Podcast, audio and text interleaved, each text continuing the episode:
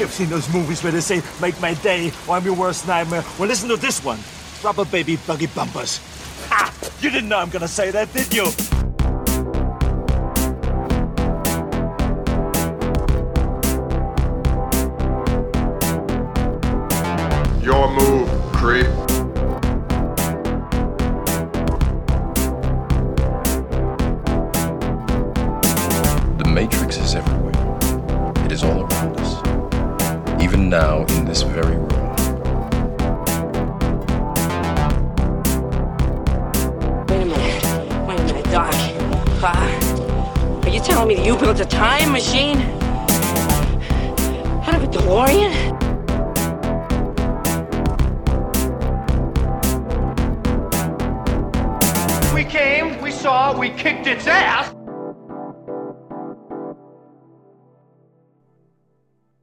Hello, everybody, and welcome to another episode of the Film Feast podcast. I'm your host, Matt Bledsoe. And in this episode, we are celebrating spooky season by ranking the Nightmare on Elm Street series. Uh, and who is crazy enough to help me do this? Well, he is the man who helped me rank the Texas Chainsaw Massacre franchise uh, over a year ago. Uh, it is Dirk Marshall, the VHS podcast. Dirk, how you doing? Hello. Thanks for having me back. Thanks for asking me to not watch more than one movie for this episode. Did you only watch one Nightmare movie? Is it? yeah, I just watched the new one. I thought we were just going to have two hours of just us praising the remake of A Nightmare on Elm Street. This is just a secret remake Nightmare on Elm Street episode. Like, that's all we're going to talk about. Um, no, no, no. That, Oh. yeah, well, hopefully you could talk about the rest of the franchise as well. Uh, then you'll be okay. oh, we'll get to we'll get to the remake. Don't worry, it'll get its due. Um, but um, yes, thank you for coming back and ranking another franchise with me. Uh, Yeah, it's very exciting. I love the idea. I love personal ranking. I love hearing people's experiences with the movies, and especially when they appreciate something that I maybe didn't as much. Then I go, "Oh wow!" Like I just think that that's a refreshing thing to to hear and remember that movies and art can affect people in different ways, and that's okay. Yeah, that's perfectly fine, and we celebrate it. So, uh, this will be interesting. I have no idea how you feel about this franchise or where you'd rank anything. So I'm like, this is great. I'm totally in the dark. Um, and that Texas Chainsaw Massacre ranking episode we did, I think, if I remember right, it's still like in the top ten Film Feast episodes for Oh, downloads. wow. It was very popular. People love a ranking or a top ten or anything like that. So. Yeah, I- yeah. I mean, it felt like the right time of year. It's October. I was like, I want to do something with you again. You you were game for another ranking, and I was like, well, let's do Nightmare on Elm Street because it's shorter than most horror franchises, and I think I can say the quality is higher overall consistently. Yes, I So- completely agree with you. And I'm so interested, um, not just because we're two different people, but also because we're different ages, I feel like. And I definitely grew up with these movies coming out and me watching them as they were new.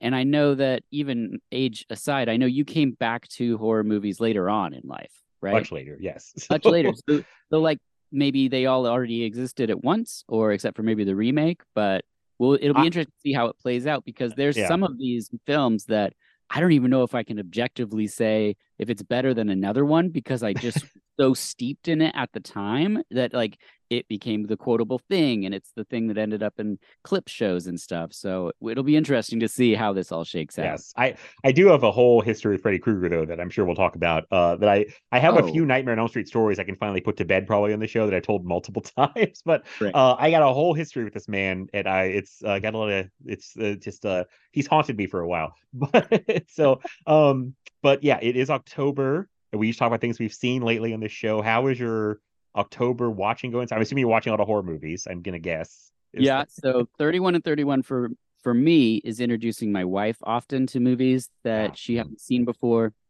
over the years i've tried to do it like in a way that they're movies that she would want to watch because That's before i would just be like i want her to have seen this and then she'd be like i don't like nightmare sisters and i'm like that's fair we don't have to i don't know why i tried to put this on um so yeah so i've definitely been doing that but i did i did watch a couple other things that i it, if you don't mind i'll just highlight them right now in the in the episode Oh, yeah. Okay, great. First one is uh Mahakal from 1994. It's um it's a Bollywood film about an angry spirit of a child slayer who preys on teens in their sleep. Kind of unlike anything um, else I've seen. You know, it's um, just it- vaguely familiar. it's great. The killer makes witty quips and he has a glove of knives. It's um it's an original thought. Um and after that I watched a movie called Night Killer from 1990 directed by Oh. Drew Patay. Uh huh. About a killer with an ugly rubber mask and one hand has claws on it. Um you know, anyway, just I just like to watch different things. And uh and then I watched Brain Scan from 1994 about a kid who has a video game and when he's asleep people are being murdered, but we don't know if it's him or not or this other witty quipping demon named Trickster. Uh, and then the last one I watched is called Night Wars from 1988. It's Oh. about two veterans who are having nightmares and people are getting hurt. uh, but in real life, it's basically Nightmare on Elm Street, but if Freddy was the Vietnam War. but that's just some of the things I watched. Freddy was the entire Vietnam War. I love how this happened on the Texas Chainsaw Massacre episode two, I think. Uh, Yeah. and you just run through these so quickly, and I'm just like, wait a minute, okay, Dirk's doing a great bit here. Yeah. Um, I hate to, go back to Night Killer. The Yeah. the that did you know where that movie was set? You notice where that was where that movie was set in? Virginia Beach, which is literally the town oh. right next to me. I'm oh in. my gosh. Is it actually set there? It's actually set and shot there, from what Oh. I can tell. Oh wow. Okay. There- Have you gone around to all the night killer spots and been like, you guys, I've why isn't I there a watched the sign or a plaque? I there should be. I'm gonna go put one up. I Yeah. own the movie basically just because it's in Virginia Beach because that's so rare. Um, and I like the Virginia Beach Boardwalk is in the movie. Like, oh, I know that. I know exactly where that is. Um, there's some stuff in Norfolk, Virginia, which is again like a city like right over, like 20 minutes away. Um, I'm like, I recognize where that street is. It's very I don't I don't get this very much. They don't shoot a lot of movies around here, weirdly enough. Like, and it's a nice area with a lot of different locations, but they just don't shoot stuff here. Um, so it's very fun for me to watch Night Killer and be like, I know where that is. Night Killer is ludicrous. I know you. I know you have a friend who's a YouTuber now. So if you start your YouTube uh, career, might as well start with Night Killer. I mean, you just be like, "Hi, I'm Matt Bledsoe, and we're on the set of where Night Killer was filmed in 1990, right here." Um, anybody? the city should be acknowledging these landmarks, and they're not. It's really upsetting. Like, Yeah, go to they should have like a Night Killer quilt up at town hall, and you know, I should go to a city council meeting and demand for this. Like people are talking about like important issues, and I come up like, "Where's the Night Killer statue? What's going on? This is insane." Um, but yeah, that's I. I appreciate those movies. All sounded. I mean, I, I think okay. I've seen Night Killer. I've seen Brain uh, yes, I, I have seen Brain Scan. I've not seen the other two. Uh, those yeah, all Night, sound Night like Wars is kind of hard to track down, but Mahakal is you could find a lot of that on YouTube for sure because Okay. it's like a Bollywood Freddy, and people just can't get enough of that. They can't get enough Bollywood Freddy. I love it. Um, okay, well, I'll run through mine really quick. Uh, I've been watching a lot of horror stuff. Um, because it is that time of year. Yep. I watched a new uh movie that came on Amazon Prime called Totally Killer. I almost watched this last night. It's a fun time. I don't know what else to say. My voice got high, like I'm lying, but it's I'm not. Uh, it's what? Sorry, what'd you say? Time travel. it is time travel. Uh, a lot of people when they heard the premise were like, "Oh, this sounds just like the Final Girls," which is I thought the same thing. Um, it's really not that much like the Final Girls, besides the fact that it's uh, because in Fi- now, Final Girls, the girl gets sucked into a movie that her mom starred in. Her mom passed away, and that's a I whole love thing. I love Final Girls. So it man, that So good. movie. Someone posted like the ending the other day, and I was crying immediately. Like, damn it, I'm crying again. Um, Totally Killer is not nearly as emotional as the Final Girls, and it's more like a Back to the Future, um, Happy Death Day yeah, that makes riff. And there's a little Final Girls, but it's not as much as I thought from the description. Um, it's directed by Nahnatchka Khan, who did Always Be My Maybe, which I think was like a pretty popular Netflix movie, like a rom com. Um, this is fun. This is way more like comedy than horror. It's a horror comedy, it is actually the kills are surprisingly bloody. I was I was kind of surprised by that. Um, it's got a good cast. Kiernan Kiernan Shipka is the lead. Um, I don't think it's like a uh spoiler because it's literally the first like 10 minutes of the movie. Her mom is killed by this mass killer, and she goes back in time because her friend invented a time machine. Just just kind of go with that premise. Her friend is a, a time machine, and she goes back to 1987 uh and is trying to stop the killer before they ever start so her mom will be alive um and there's some fun stuff with like her going back to the 80s and I mean, you know, the references are on kind of on the nose and there's some funny stuff with her saying like you can't say that or like what do you mean we can't say? You know like stuff people would say in the 80s it wouldn't fly now. Um yeah. it's it's fun. It's uh it's a good time especially if you're looking for like something a little lighter when you're you know you watch me a lot of dark stuff in october throw one totally killer it's a good time it's very fun. Um so that i'd recommend. I saw the new saw movie saw x. Ooh, I just picked up the Blu-ray set of eight movies for eight dollars on Amazon. Wow, man, that's a that's a steal. Uh, yeah, I had I I've only seen one through three, so I'm I'm very excited to uh, someday watch that. How what did you think of the new one? I cannot believe that the 10th entry in the Saw franchise is one of the best entries in the Saw franchise. Like, especially because the last few, I think, have not been very good. Oh, I did see Spiral. That counts, right? Yeah, it counts, but it's like one of those things where, like, barely. Uh, I thought, uh, I think I was too kind to Spiral. I don't know what you thought of Spiral, but I. It wasn't was crazy. Not a fan. like, the more I think about it, I'm like, Spiral's kind of bad. Jigsaw's okay. Um, Oh my gosh, then, is this next October? Are we giving them a preview of what we're going to be talking about next October? the the problem I actually like the Saw franchise, but the problem is they would run together like crazy. Like yeah. I would not be able to tell you what's happening in each one after part 2. I think like 3 through 5 are very connected. I'd be completely lost.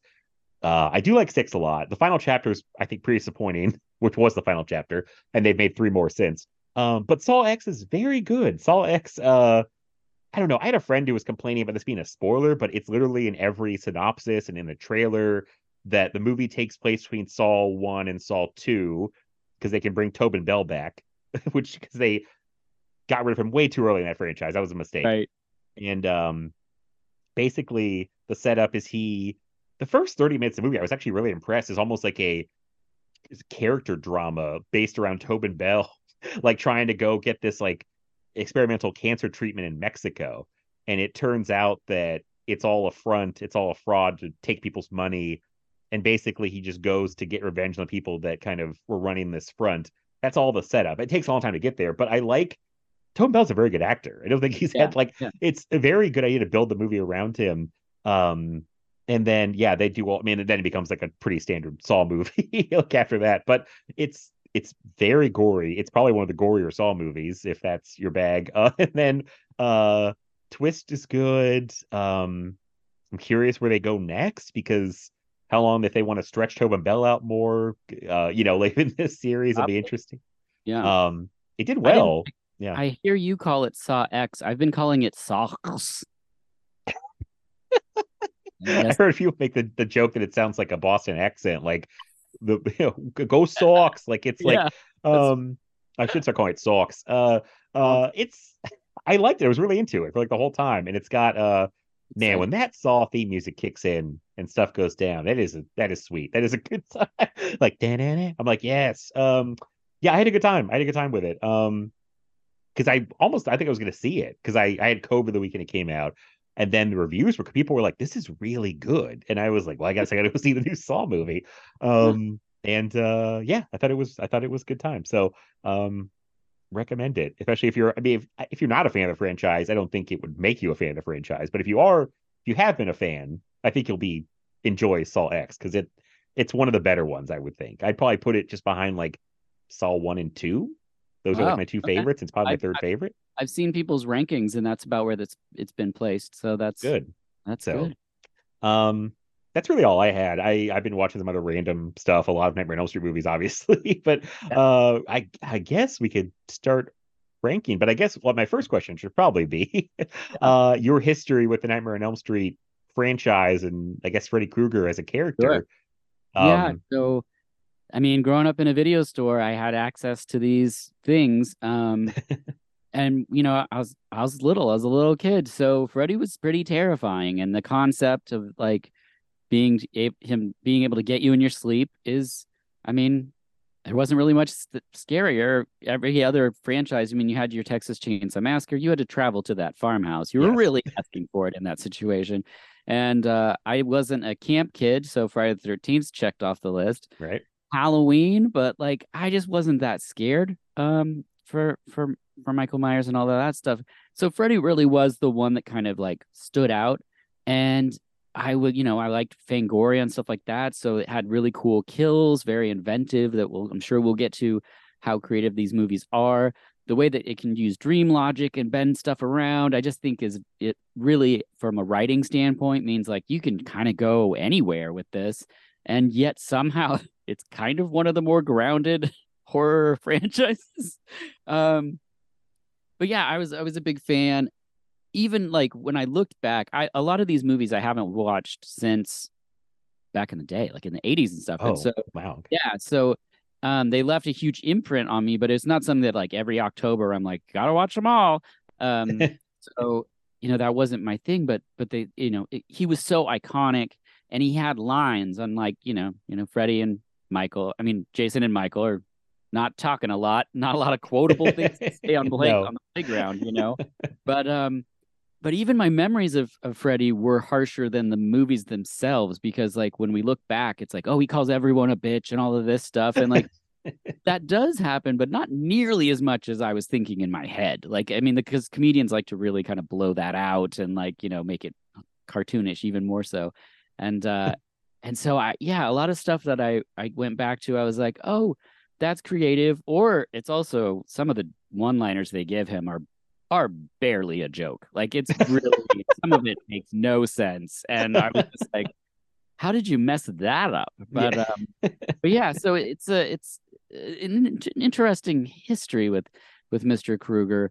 Um but like he you know, because he was also like on talk shows and things. Like he was Right. in It's like a pop culture phenomenon. Yeah, right? he was, a phenomenon. It's like Max Headroom and like, you know, Freddy Krueger. And uh and so yeah, it's uh it was really, really fun to do this and to go back and be like, okay, I'm gonna watch them all in order. And also when I watched them, I wouldn't have known directors and stuff like I wouldn't have paid attention to Oh, any yeah.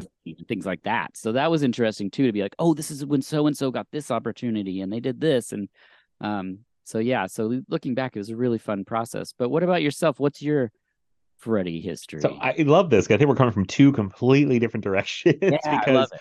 uh I was born in 87, so I'm way too young to remember Oh, yeah. the the prime seven. of the run. You know, it's like but uh I know I've told the story before, but I will tell it again and maybe put it to bed in this episode. But my first memory of him is we had a local video store uh that had a giant not even giant, a normal sized a Freddy Krueger standee. Like oh yes, full size Freddy Krueger Uh-huh. standee. Yeah, I, I, yeah. Yeah. I can kind of picture in my head of how he was posing. It had Mhm. to have been like probably for Freddy's Dead because that would have been like 91 and I would have been about five. So about I could start remembering. I've been four, but but they might have kept up for a while. But I was like, it was at the front door. You could not avoid. You open the door, it's right there. You There could not avoid it. Yeah. So go to this video store, and every time I go in, my mom would tell me that I would literally cover my eyes and run past it. Like I would just run away from it. And uh, but I was scared of everything. I remember like looking at that video store and looking up at the Silence of the Lamb poster and thinking it was the scariest thing I've ever seen for some reason with the uh the bug over the mouth. Is it the like Uh-huh. yeah, Yeah. like I don't know why that was like a terrifying image to me. like uh like it just and I, there was I was scared of everything. But the Freddy Krueger standee, I was like, God damn it, get rid of that thing because I'm so scared of it. And it felt like it was there forever. Like I just never got rid of it. So I was scared of this man, didn't know much about him. He was like my boogeyman. I remember having like a freak out uh probably sometime after I saw the standee because um me and my dad were watching some movie and there was a trailer on the VHS for it had to be five because there was like a baby carriage uh and the dream child one. and I remember just having like a meltdown and my dad having to calm me down because I was like freaking out about Freddy because we didn't know this was coming up and I, he was my he was my boogeyman. I was Yeah. petrified of Freddy Krueger. Like somehow I got the idea get your dreams too. I got that and I was like oh my god he can kill me in my dreams. Like there's no escape. No one can protect me. Um so for the longest time I wanted I didn't want to see any of this. He made me so uncomfortable to even look at. I didn't like horror in general because I was so scared of it. I didn't want him.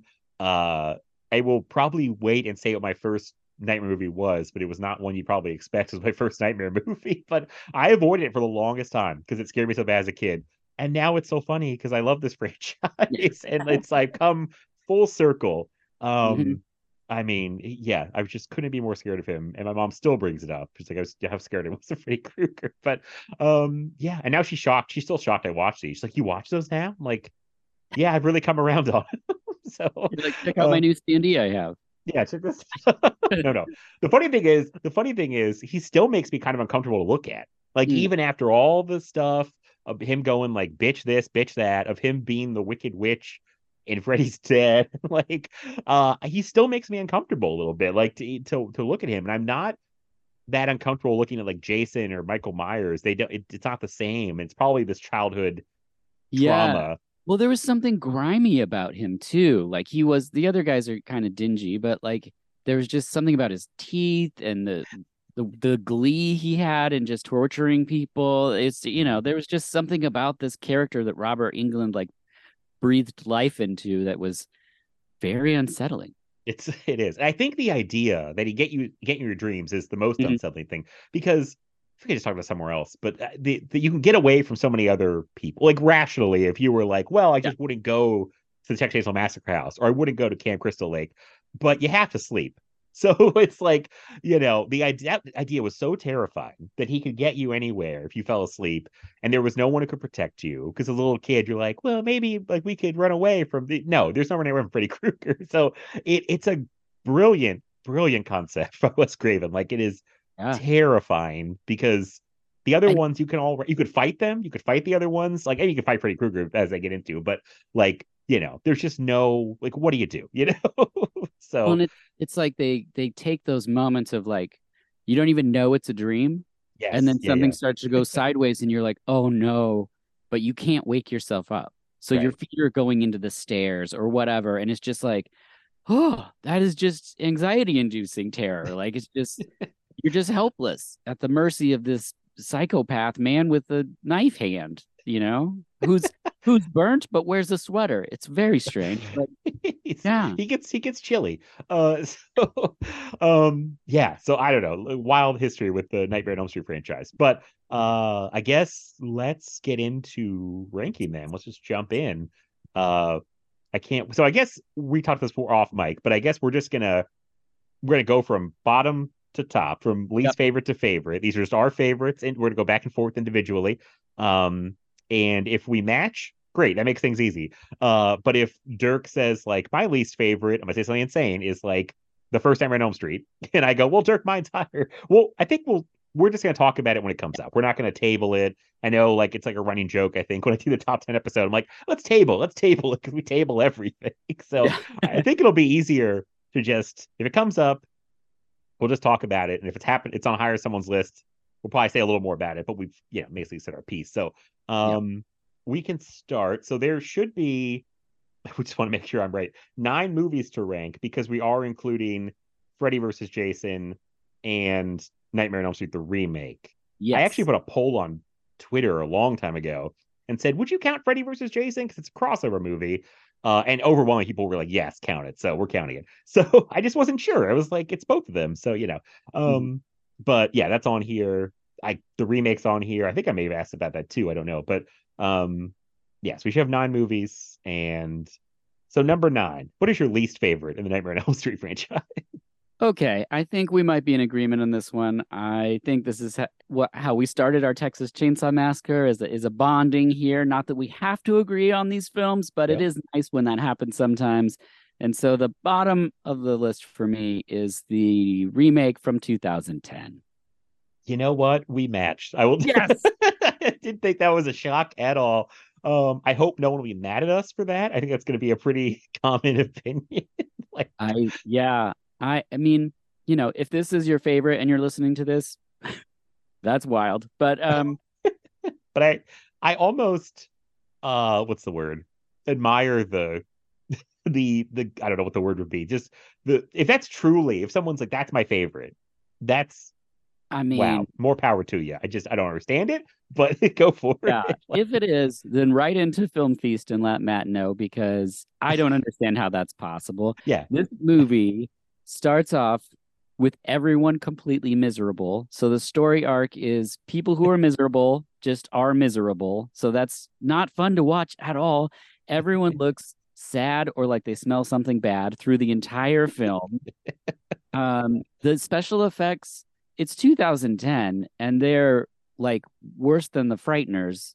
And I love the Frighteners, but some of the effects are wobbly, we'll say. And in this, like, they tried to do the wall gag where he comes through the wallpaper, and it is Yeah. awful. And it's, Bad, I mean, real bad. um, it's I give them credit for trying to remake a really great film and not just connect it as a sequel to the ori- really great film, which is what people do now. But it's like it just doesn't work in any way whatsoever. It's not enjoyable or fun, and then just it's just not. It a script level, cast level, the effects. It's just it has to be at the bottom for me. I agree with everything you just said, and I I had my I hang my head in shame a little bit because I saw this at a midnight screening when it came out, and I think I was on that like high of like you see something at midnight first night, um, and I walked around for years going, "Hey guys, that Nightmare on Elm Street remake's not that bad," and then I rewatched it a year or two ago and it was like, "Oh no, this is awful! Like this is truly terrible." um because it it takes for a franchise it's all about i think creative kills Yeah. it just there, none of that there's like nothing um i think that there's like a diner scene to open the movie that's Yeah, decent they're, because it they're all of sad. They're all sad in the true. diner. there's a pharmacy scene i think because i did not rewatch this as i told dirk i did not Ah, rewatch this one I did. It's um Eh, the, yeah the the the effects are bad i mean that's a great a great case for practical versus cgi is Yeah. take the original nightmare on elm street with freddy come out the wall versus the cg version in the remake and i can't believe anyone would tell me the remake looks better but uh everybody's sad you're right. I think people didn't want to be on this movie. I think i heard rooney mara specifically was trying to get out of the movie to go do Right. something else and they Yeah. would not let her out. Um the guy who directed it i don't think he did like anything else of note. He was just like i think a commercial director who like michael bay knew because he produced this and was like ah go for it. It's so unimaginative. It's jackie earle haley i thought that was a good casting when they said it. He's not i don't think he's like the main problem of the movie i don't think he's No. great no. His take But- is is a take for sure, and I don't want to fault that, but it's just not.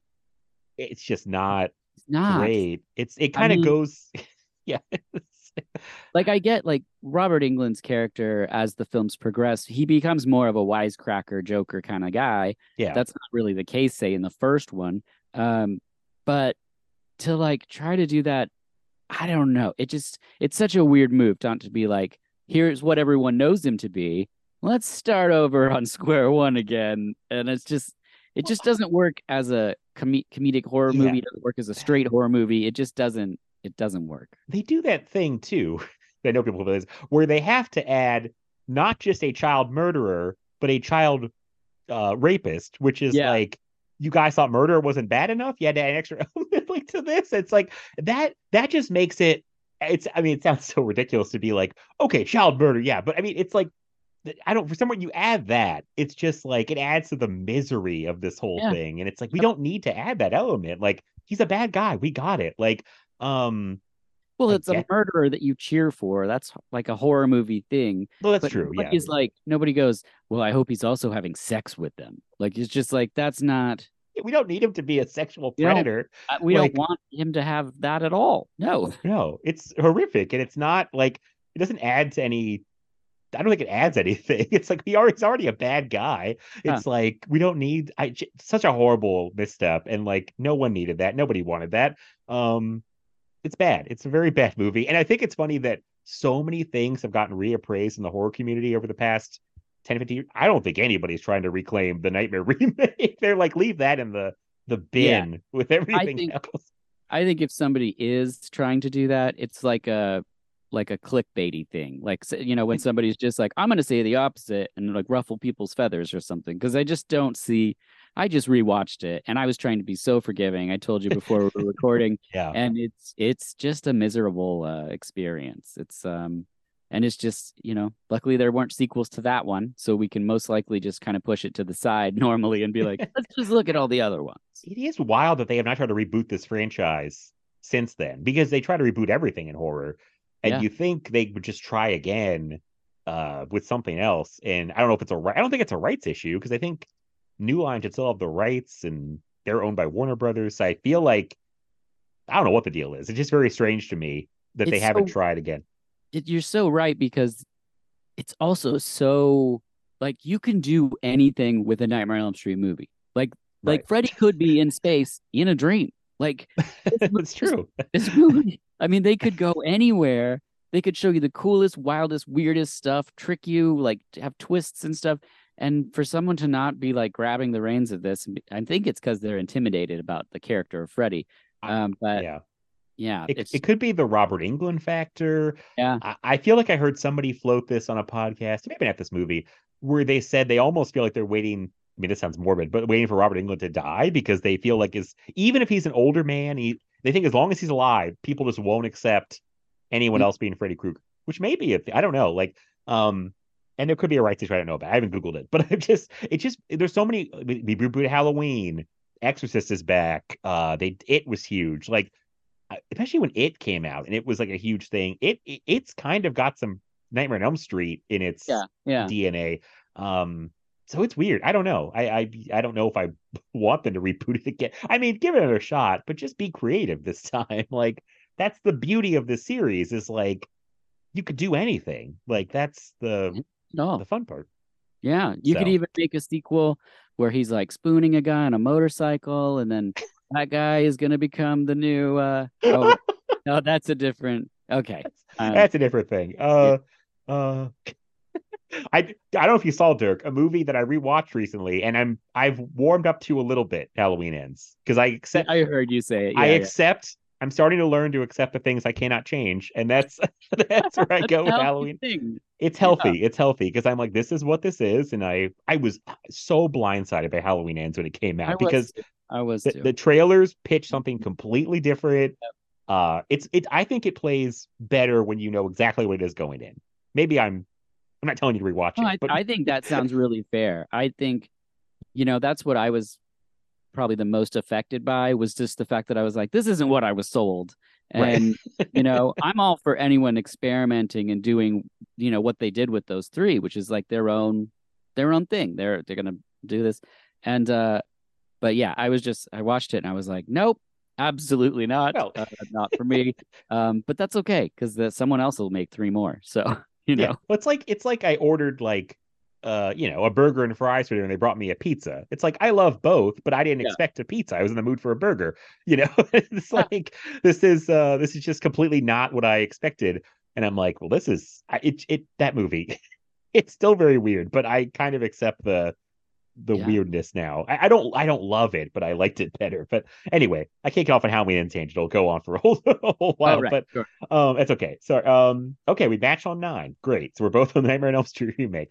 Uh, after this, that was the only thing I thought we'd agree on. After Yeah. this, I have no idea. This could go any different direction. What is your number eight? Okay. Oh boy. I'm actually nervous for all of these now because it is such like a personal thing. Um okay. Number number 8 for me is Freddy's Dead the Final Nightmare. It's okay. We're we're very close. Okay. I will okay. say we're very close. Uh, but I, yeah, I mean, go. Let's let's talk about And Freddy's for Dead. personal reasons. So here's the situation. I it first of all directed by Rachel Talalay that did Tank Girl. That's awesome. Mhm. It's a shot at this. I saw it in the theater. And so the whole thing for Mm. this film is that the ending was in 3D. And so you got 3D glasses and you knew like, hey, the last 20 minutes you get to put these glasses on. This is my first time seeing a 3D movie in theaters. Like I was so Oh, wow. excited for this experience. Um you get the weird title card. There's like 10 years from whatever. There's no teenagers. You get a Wizard of Oz homage, which you talked about. Um, and then Freddy's the Witch. There's a young Breckin Meyer who I didn't even remember was in the movie. I last saw this in the theater, by the way. So Uh huh. There's for me, I just thought there's not enough dreams. It looks and feels to me like a t- made for TV movie. I. Um, yep. I love that Johnny Depp is in it on a TV and credited as Oprah Noodlemantra is the name that he's credited didn't know they credit him. Yeah, yeah, but he, so uh, Oprah Noodlemantra. There's a Breckin Meyer video game thing that just isn't awesome. Yaphet Kotto is great. the thing I really, the 3D part was those dumb fish that fly around at the end. oh God, yeah, yeah. It's so bad. I was sitting there with the glasses on my face and I wasn't, you know, I was a kid and I was like, this is bad. Like this is just not for me. So I rewatched it. It's it's totally fine. I totally get it if someone loves this movie, but because of my expectations as a child seeing it in the theater, that's why it's this low on on my list. I that's I'm that's fascinating that you saw it in theater. I'm kind of weirdly jealous. You know, it's not like it's not like it was good, but I was like, you know, it, they make they at home they make it so obvious, like when you Yes. in 3D. But Uh-huh. you know, I don't have 3D glasses, so I'm just watching them. I'm watching them hold a bat toward the camera like for a really long time, and like that's actually what I think the movie like really loses me is like the last like 20 minutes of 3D portion because the fight between uh it's Lisa Zane, right? Lisa Zane and Mhm. Freddy is just like the two of them in like a back room of a warehouse. It seems like like it's not very cinematic,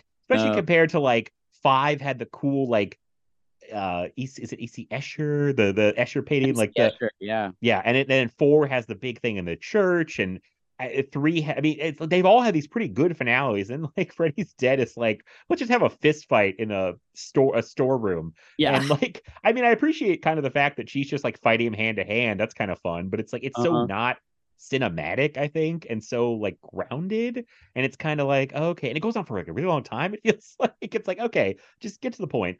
Um, but I oh, I feel like I'm a Freddy's Dead defender, and I I will tell you Mm. right now, I only put it one spot ahead of you, so it's Okay, only at number great, seven.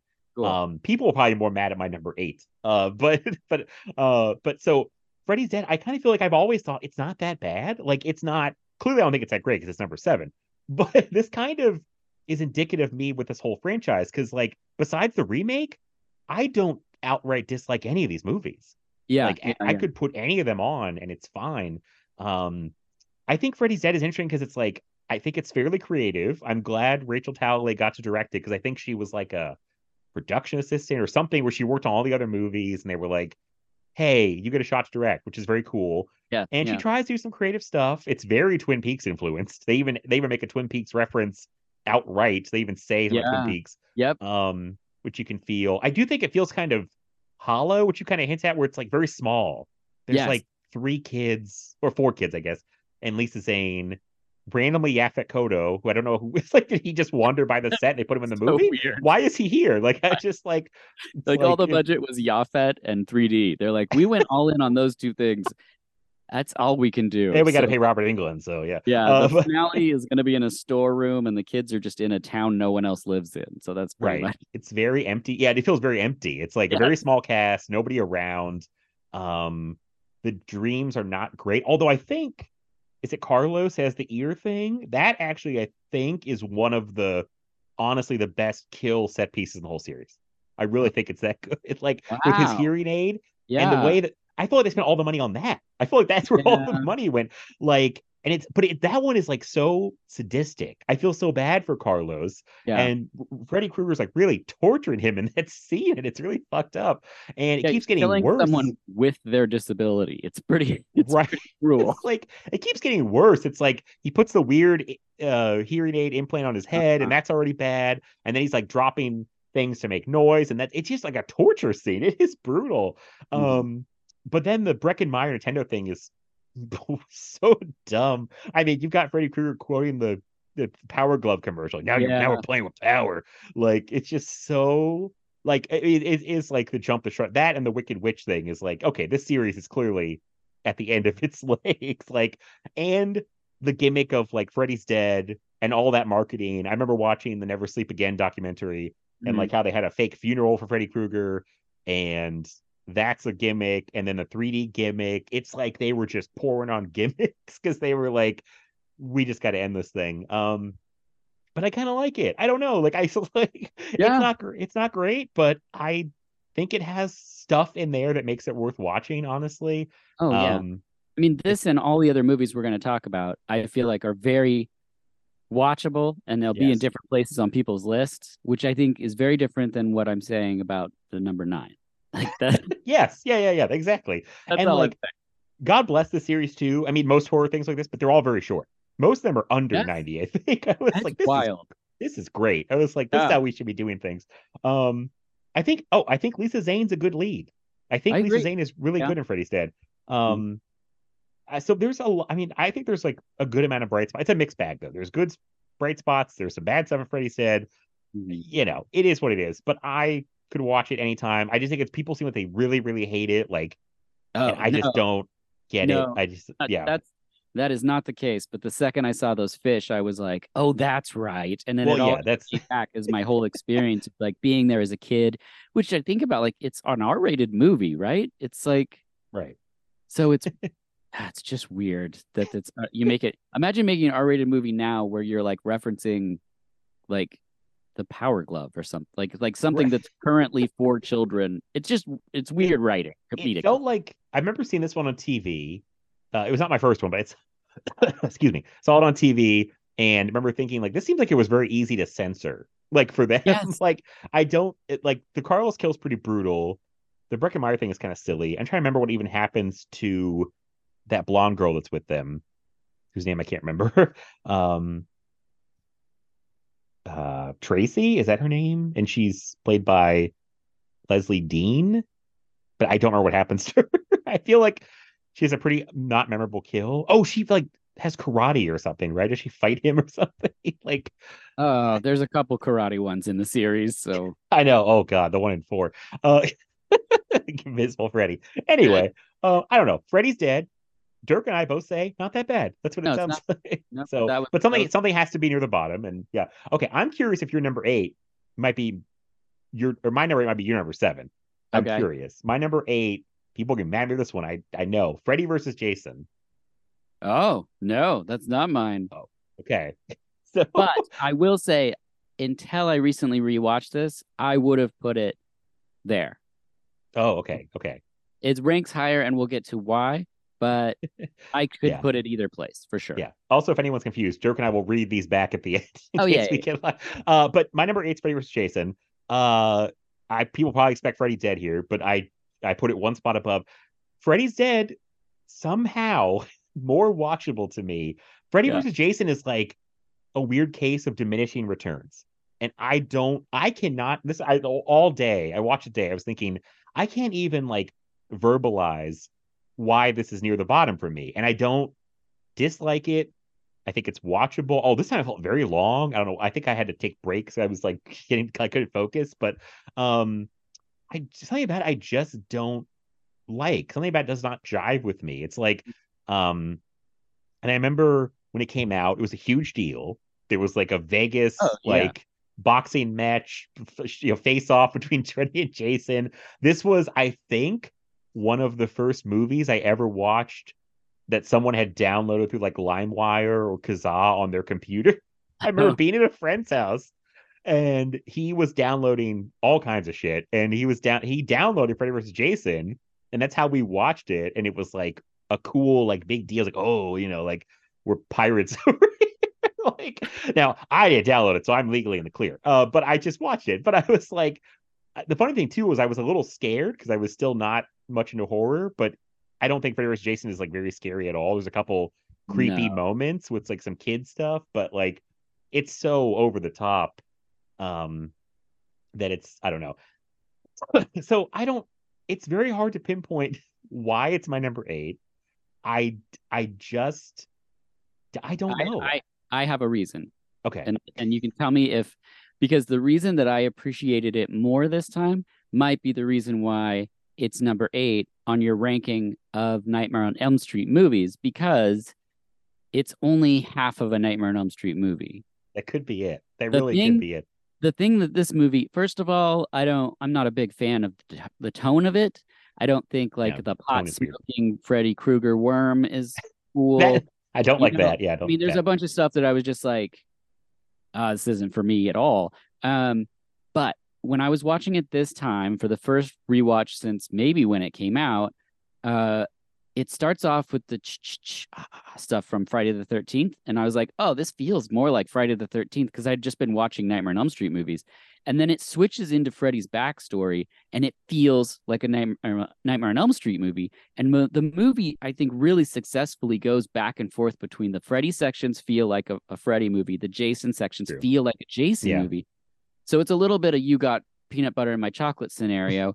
but if you're not looking for one specific flavor, I think it does it really well. The the beats and things in it aren't my favorite. Like when he's like, uh, "Got your nose," I was just like, "This Yeah. is okay." But the part where like Jason gets those rods through his body and that kind of there's some parts in that final end sequence where I was like, "These are cool effects." Um, they do they they they make it a draw. They really they don't really do make it a draw. That's and that's frustrating too but my my reasoning for why it could be higher on my list or number eight is because we're ranking nightmare on elm street movies and it's only half nightmare on elm street so it's totally fair to put it back here i also understand when people really love it because it is like a it's like a i would say like spirit halloween to me is like kind of cheesy halloween fun and that's what this movie is it's like yeah. You're into that kind of thing, of course, yeah, this eat it up. But if this is if you want something that's just Nightmare on Elm Street, yeah, it's it's a That, maybe maybe you just pinpointed it because I've been watching so many Nightmare on Elm Street movies very close together that maybe I wanted more of a Nightmare on Elm Street movie because I don't think it's a great Nightmare on Elm Street movie because Yeah. like the Freddy stuff, it's probably a better Friday Thirteenth movie, honestly. Like I think Freddy, Jason has the he's got the burn in the corn. I mean, that's a That's a long great- burn. Like that's it's really cool. Like what they do with, with that's a great sequence. I remember I went back to my old Letterboxd review and I was like, uh, basically everything I still agreed with. I was like, I think the Jason on fire in the cornfield is a great That's the best part. best part. The Yeah. fights are fun. I mean, the fight goes on for a long. And they, if if they're making it called Freddy versus Jason, they deliver the fight. Like they Sure. absolutely Yes. deliver the us fight. yeah, Um, they I- out in the end. But that's okay. they do. I mean, they completely. Yeah, they they just they tap out at the end. They're like they they tied. It's a tie. Nobody loses. Um, I think uh, Ronnie Yu. Nothing against him as director. I think he's a very good director. Did a lot of good stuff in Hong Kong. I I think by his own admission, I saw something where he's not that into either one of these franchises. Like he Yeah. doesn't care. So I don't know if that's a good thing or not. Sometimes you don't want somebody who's like too much of a fanboy, but I think you want somebody who's like kind of a fan of, you know. So it sounds like he just didn't care about any of that. And I kind of felt that more this time. I don't know. Like I'd known that before, but like was like, this feels like somebody who doesn't really care that much about either franchise to me. And um I mean, yeah, Robert Englund is still Robert Englund. It's not like the kids are fine. They're actually, I mean, it's like Jason Ritter who want to do stuff, and he's good. I like Monica Keena. She was in a show called Undeclared that I really liked. Um, I had a big crush. There's a lot of people like Seth Rogen and Charlie Hunnam were on that show, and other people like it's a lot of people on that show. Um, and uh, I always had a crush on Monica Keena, so that helps. But it's like I think Kelly Rowland, I feel so bad picking on her. She's like actively terrible in the movie. Like she's not an actor though. I don't think I don't think she acted Not in anything. my- And they give her some of the worst dialogue. I know it's that day. I was like, Yeah. you have some of the worst dialogue in this movie, and you're not an actor. This is not fair to you. like, um, yeah, the tone is weird. You're right. It's like an action movie mixed with a comedy, mixed with horror. And it's like, I don't think it's juggling that very well. I people are like so mad at me. I feel like horror fans love Freddy vs. Jason because it's like you would think it's like everything they want, and all it's like two huge horror icons. Like Yeah. I used to like it way more. It every time I watch it, it's like it gets worse and worse, and I probably should stop watching it because it's like it's not getting better. So, um, but again, not the worst thing in the world. I still put it way above the Nightmare on Elm Street remake, but I just, Oh, yeah. I don't know. It's not what I wanted. Probably, I, I think you really hit the nail on the head. I've watched so many Nightmare on Elm Street movies, and it's not a great Nightmare on Elm Street movie. So, Yeah. that probably doesn't help. Um, you know, it is what it is. But yeah, so that was my number eight. So your number eight was Freddy's Dead. So what is your number seven? My number seven is Nightmare on Elm Street four. Oh no. we've we've hit the first major like wait what I, okay it's go ahead I, it's higher on my list Okay. wow Uh, i had a phys- look- i'm sorry i had a physical reaction like, oh. yeah. Well, I mean, some of these. Okay, so let me just I'll just read to you what why. Uh, Okay. So of course, this is the one directed by Renny Harlin. Uh, special effects by Screaming Mad George, who I Mhm. love his work. Um, I love the beginning with the girl drawing. I love that intro sequence. It's really nice. The hopscotch girls are there, the trike. I mean, when we talked about the Texas Chainsaw Massacre movies, we're like, what are the tropes or the imagery that that there needs to be in a Texas Chainsaw Massacre? And so the same thing with when I was watching all the nightmares, I was like, okay, they introduced the jump roping girls. Got to have that. You know, you got to have the Mhm. trike rolling down the stairs or whatever. And uh and so this movie right off the bat, it's like, look, I did my homework. I'm this is you can rest assured you're in good hands for this film. Um we get the nightmare logic of a never-ending house. There's the boiler room, the chains, the water. We get a different Kristen, right? Um, but Joey, yeah, they, they Joey Roland yeah. return. Um, so there is continuity, which I appreciate. Then we get the karate practice to Dramarama, which I was like, okay, yeah, I, I know. Um, the dog's name's Jason. It, I mean, that's pretty funny. Uh, it pisses fire, and that's what brings Freddy back, which is uh, something Pretty you think. I'd remember, but had completely forgotten. Oh wow, yeah. But then we get this beach sequence where he's wearing sunglasses and and he's got these one-liners, and I was like, I don't know if if I like this part, but um, we get the Freddy soul chest. eh, But then there's a joke where he's like, "Want to suck face? You flunked," and I'm like, "What is he? Is he grading the kissing? Is what is happening? We're in a it's classroom." true. Um, the Freddy karate scene I thought was pretty silly, but I give it bonus points for the double elbow snap during the weightlifting scene. Um, oh, oh my that is god. awesome. um, but then like his reflection is his undoing in this whole labyrinth sequence, which I loved the labyrinth sequence, but I was confused by the he saw his own face and he's like Medusa. What is happening here? um, so like I said, with all of these, it's just like personal taste. Would I watch this movie anytime? Absolutely. But we have the trouble of having to rank these, and so I uh, I I put it there at number seven. So so That's that's fair. That's I Yeah. I uh I mean I really like four a lot because I think four has Renny Harlin, a director I like anyway. That's an interesting thing with this series too, is like it's some really good directors, like journeyman directors come in here and get a shot at this. And you Mhm. get three in a row here because you get Chuck Russell doing three. You get Yeah. well, even Jack Sholder, right, did two. oh yeah yeah yeah. So you get you get Jack And Sholder. even the guy that did the first one. Yeah, yeah. I think I need to give him a shout out. Like, uh, it's I mean, yeah, the director lineage in Night Rose is really good. It's Wes Craven, it's Jack Sholder, it's Chuck Russell, it's Renny Harlin, and Stephen Hopkins, and Rachel Talalay. I think is talented. I know she did Tank Girl and that, and I don't know if much else, but like, I you know, I don't think she's a not talented director. And then Wes Craven comes back, so it's like it's a good run of directors. So Really good. um, yeah. I think Renny Harlin really goes all out with like just the visuals in four. I love like the way four looks.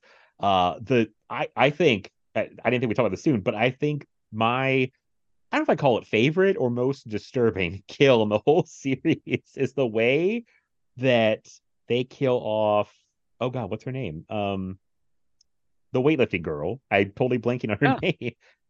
She that is to me like the most traumatic kill in the entire series because it's like it never stops being terrifying. It's like, oh, my arms have broken. Oh, I'm running Um, around with giant bug. uh, I'm turning into a bug. It is disgusting. It is Oh, yeah. absolutely disgusting. Um, the effects are incredible. Like, um, I'm guessing the money that they didn't have to spend on the Invisible Freddy fight went to that section. Yep. like, yes. um, so that alone, I was like, this is incredible. I hate this, but I love this because I'm so disgusted, but it's incredible. Um, and then he squishes her like a bug. It is just, it's insane. Um, uh, I like Lisa Wilcox as Alice. Uh, Tuesday Knight taking over for Patricia Arquette as Kristen. Um, like another thing. I the cast is likable. Like, uh, Freddy Krueger is in full on like funny Freddy mode. Like after Yeah, three, yeah, he's, He's really like. Yeah. I mean, he's in comedian mode. So, um, but yeah, I don't know. I just really like four. I like the visuals of it. I like the kills. I like the cast. I that's kind of what these come down to, right? It's like, Yeah. do you like how it looks? Do you like the cast? Like, do you like how it goes? So, um, yeah, I'm a big fan of four. So it'll be higher on my list, but I. I can understand. I mean, we're in the personal preference section. Like, we're just in the Oh yeah. I mean, there, like I said, there's nothing wrong with this movie, but it's like, unlike when we did Texas Chainsaw Massacre, where I was like, okay, these ones are definitely fighting for the top.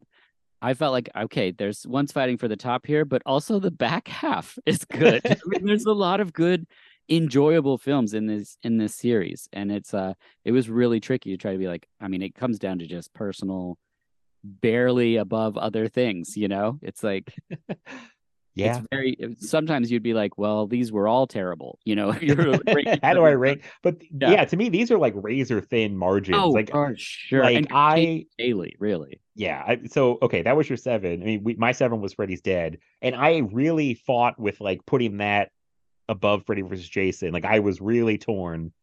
And Yeah. I mean, that's again like one of those things where it's like I don't even know. Um, so I mean, we talked about Freddy's Dead, I think, plenty. So we could probably just this might go faster now. So um, okay, so I guess we're back to your number six. Okay. My number six is Nightmare on Elm Street 7. New Nightmare. Uh, yep. Do you have it higher?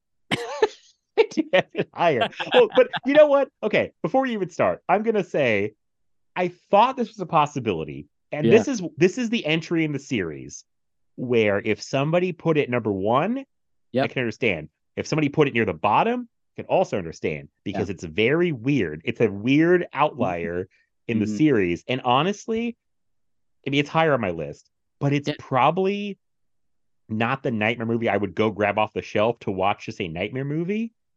Like, if that makes sense. Like, I Sure. if Oh, like sure. it's very different. Like, I yeah, I mean, uh, it's your pick, so I don't want to step all over it. But go ahead. Oh, yeah, sure. So, written and directed by Wes once again. So, those of us that have loved the series, have they rolled out new movies? We were like, yes, that's awesome. Uh, the king is back to his kingdom. And then uh, you get Heather Camp, Logan Camp back, um, which is awesome. I don't know how to say it. Love that. Um, the music's great. They build a mechanical Freddy glove, which is so cool. Um, Wes Craven as Craven. We get Robert Englund as Robert Englund. Like it's just like all the elements that they pull with this movie are awesome. Very satisfying opening. Um, the characters are out- allowed more range because they're humans and they're actors, and that's super cool. There's a freaky kid in the movie, which is just unnerving to me. That child. Um, John Saxon rules. The only reason it's at number seven is because it's more serious. And at the time, we'd been getting these wild, fantastical Freddy Krueger movies. So it's such an awesome, crazy move to be like, I'm going to do this meta thing before, you know, Scream or anything. But, um, but that's the only reason. It's got a little bit of a slow pace, a very satisfying payoff in the back half Mhm. but I mean, it's nitpicking really because I would 100% watch this movie as well anytime. But if I was sort of ranking it, we're really getting into the stuff where it left indelible marks on me. and so I'm like, I'm sorry that it's this low, but I'm not saying it's bad by any means. I you know? no, I understand. You said it was your six, right? I think you said seven, but it's your Uh, seven. Wait, six. Are we at six or seven? we are at six. I, my seven was very quick, so we were back around to you very quickly. Oh yeah, sorry. I like made two lists. One's numbering them, and then the other one has like where what number they actually Oh. are. So I'm like looking back and forth, Oh, like, no. oh God, what is? You're I'm- fine. I'm I keep trying to keep it straight. Uh, so yeah, I, say you're six. I, I it's understandable. Like I was curious where it was to come up for you because like I even kind of struggle with where to put it, even though I think it's really good.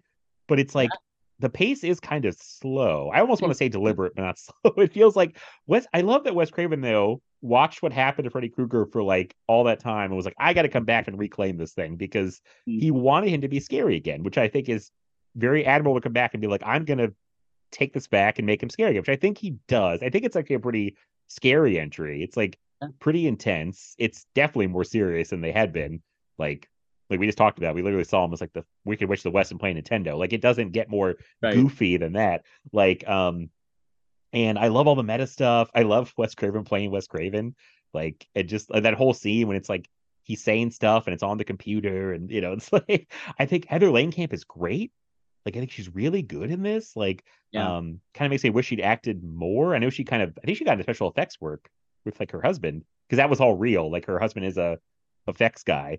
Um and she got out to raise their kid. I think was the whole it was all kind of taken from real life. And she had a stalker, which Wes I think put in the movie too. Like Wow. like yeah, he was kind of hitting on some real life stuff. So um love seeing Robert Englund to be like Robert Englund, like he loves being a ham. I it's like he's great. Um the back half stuff is really good. I think it's it's great. Uh Freddy, the look of Freddy in this is interesting. Yeah, yeah, Um, Borneos for sure.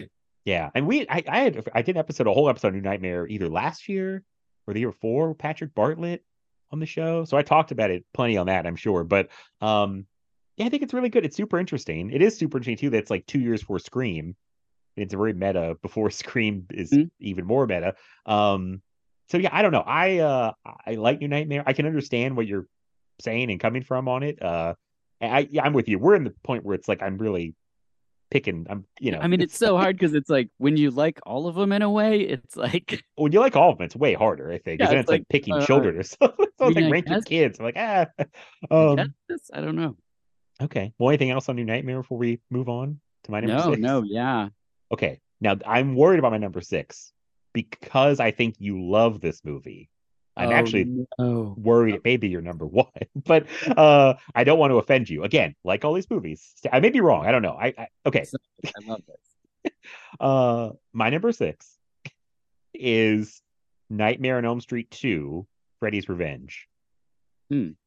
No, this is one that I understand anyone that would put it anywhere on their list, but but please, or is yours? Yes. Okay. Uh it's so this was the one I think how we said off mic or on mic, but I uh this was my first uh Nightmare on Elm Street movie I watched in full. Like this is the first one. This is my entry point to the franchise. And what a weird entry point because it like kind of a New Nightmare, it's like an outlier. It kind of sits by itself because it's connected to the first movie, but very lightly. And then after this one, they go completely away from this one don't like mention it ever again, right? Like so um they break some rules in this one, I think, because Freddy gets out in the real world and tears up a barbecue, the pool scene, which is a great scene. And the, the whole like, you're all my children now, and the fire behind him. It's, I mean, um, it's good stuff. And I remember it was so funny when I first saw this. It was like me, I had a friend over or something, and like, I think he put it on. I was like, oh shit. I was like, I don't want to look like a a wimp because I didn't want to be like turn it off. So and then he fell asleep on it, and I was like left. And I, but at that point, I'd gotten into the story, so I felt like I had to finish it, even though I was pretty scared, honestly. And this was like, I don't know if it was like middle school or freshman high school, but I was like, I it was like I I could have turned it off because, uh, but I was like, I got to see what happens, and it's such a crazy movie. Like, um, it's it's kind of to me it I don't know. It I, it may be the scariest Freddy ever is because he is just like Yeah. visceral. He is like I mean he's coming he's ripping out of people's bodies. He's like tearing his own skin off of his of his head. I mean he is fucking terrifying in this. The stuff where um like you go in the basement and find him um and I mean it's just uh you know there's some really scary stuff which I think it's overshadowed by all the gay subtext. I think people just call it just text at this point because it's very like uh it's Right I don't know. there. I don't know. Yeah. It's very like, you know, uh there's a gay bar that we forgot about that. I was like, oh, they go to an actual gay bar and then uh like the the coach getting his ass slapped with a towel. Again, I love how Jack Sholder's like I had no idea. I didn't know any of this was going. You filmed it, like um went and to a bar full of leather daddies. I mean, you I didn't know any of this. Mark Patton, I think, yeah, like, like closeted gay man at that time in Hollywood. So, and he's having to do all this, and I think he feels uncomfortable with some of it. And um, so uh, that whole backstory, I think, is kind of You overshadowed. saw Like, that documentary, right? yeah, it was really good. Um, I'm blanking on the name of it right now, but Sleep Uh, again. Is that the one or is that the other one? Scream Queen. That's what it's. That's my Nightmare on Elm Street. Um, Yeah, yeah, yeah. Mark Patton seems like a lovely man. Um, so uh it that was great that whole but i think that whole story is almost overshadowed the movie itself and i think it's a pretty scary entry in the franchise and like um it's interesting too that he is like the final girl and gets saved by his girlfriend i think the kim myers is her name? Yeah lisa. Um at the end I, it's i mean it's a, it's good. I just i there's some weird stuff like that whole bizarre scene with like the bird they chase around or something or the bat or what i can't like in the living room his dad being Clu Gulager. Like it's like his old old dad is Clu Gulager. And there's just some weird like tonal shift. Like it's just weird. It's a kind of a that kind of stuff kind of throws me off.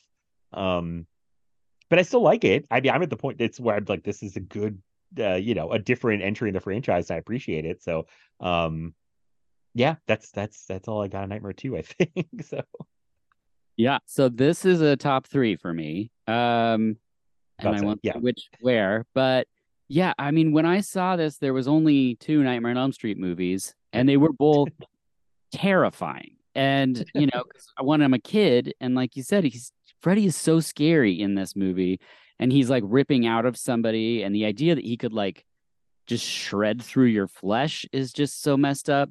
There was just quotable lines like "You've got the body, I've got the brain." It's like these were the things that we were haunted by as kids, and we'd tell each other on playgrounds, like, "Did you? i saw this movie. My older brother had it, or whatever." And so, this film, I don't rewatch it a lot, but when I do, it reminds me of like how effective it was when I was a kid. And so it's like once again personal reasons that put it where it is on my list, um, because the iconography for me is just like it's inescapable. It's like that is the scary Jason. And then later on, we had some levity where he's wearing sunglasses and on a beach and all that stuff. And I was like, oh, I like this too. I like a little Looney Tunes with my horror, sure. Um, but but at this time, he wasn't silly yet, and No, you know, he, he's, he's he had some like creative quips, but it's less of like a knock knock joke type of thing, you know, and uh, dad jokes. But um, yeah, I I just think that uh, let me see what I wrote down here. Yeah, the Mark Patton's great. I love the bus sequence that opens it, where like this- oh yeah, so cool. Um, it's the perfect balance of scary and quirky. I know Mark Shor- Shostrom did some effects on it. He's amazing.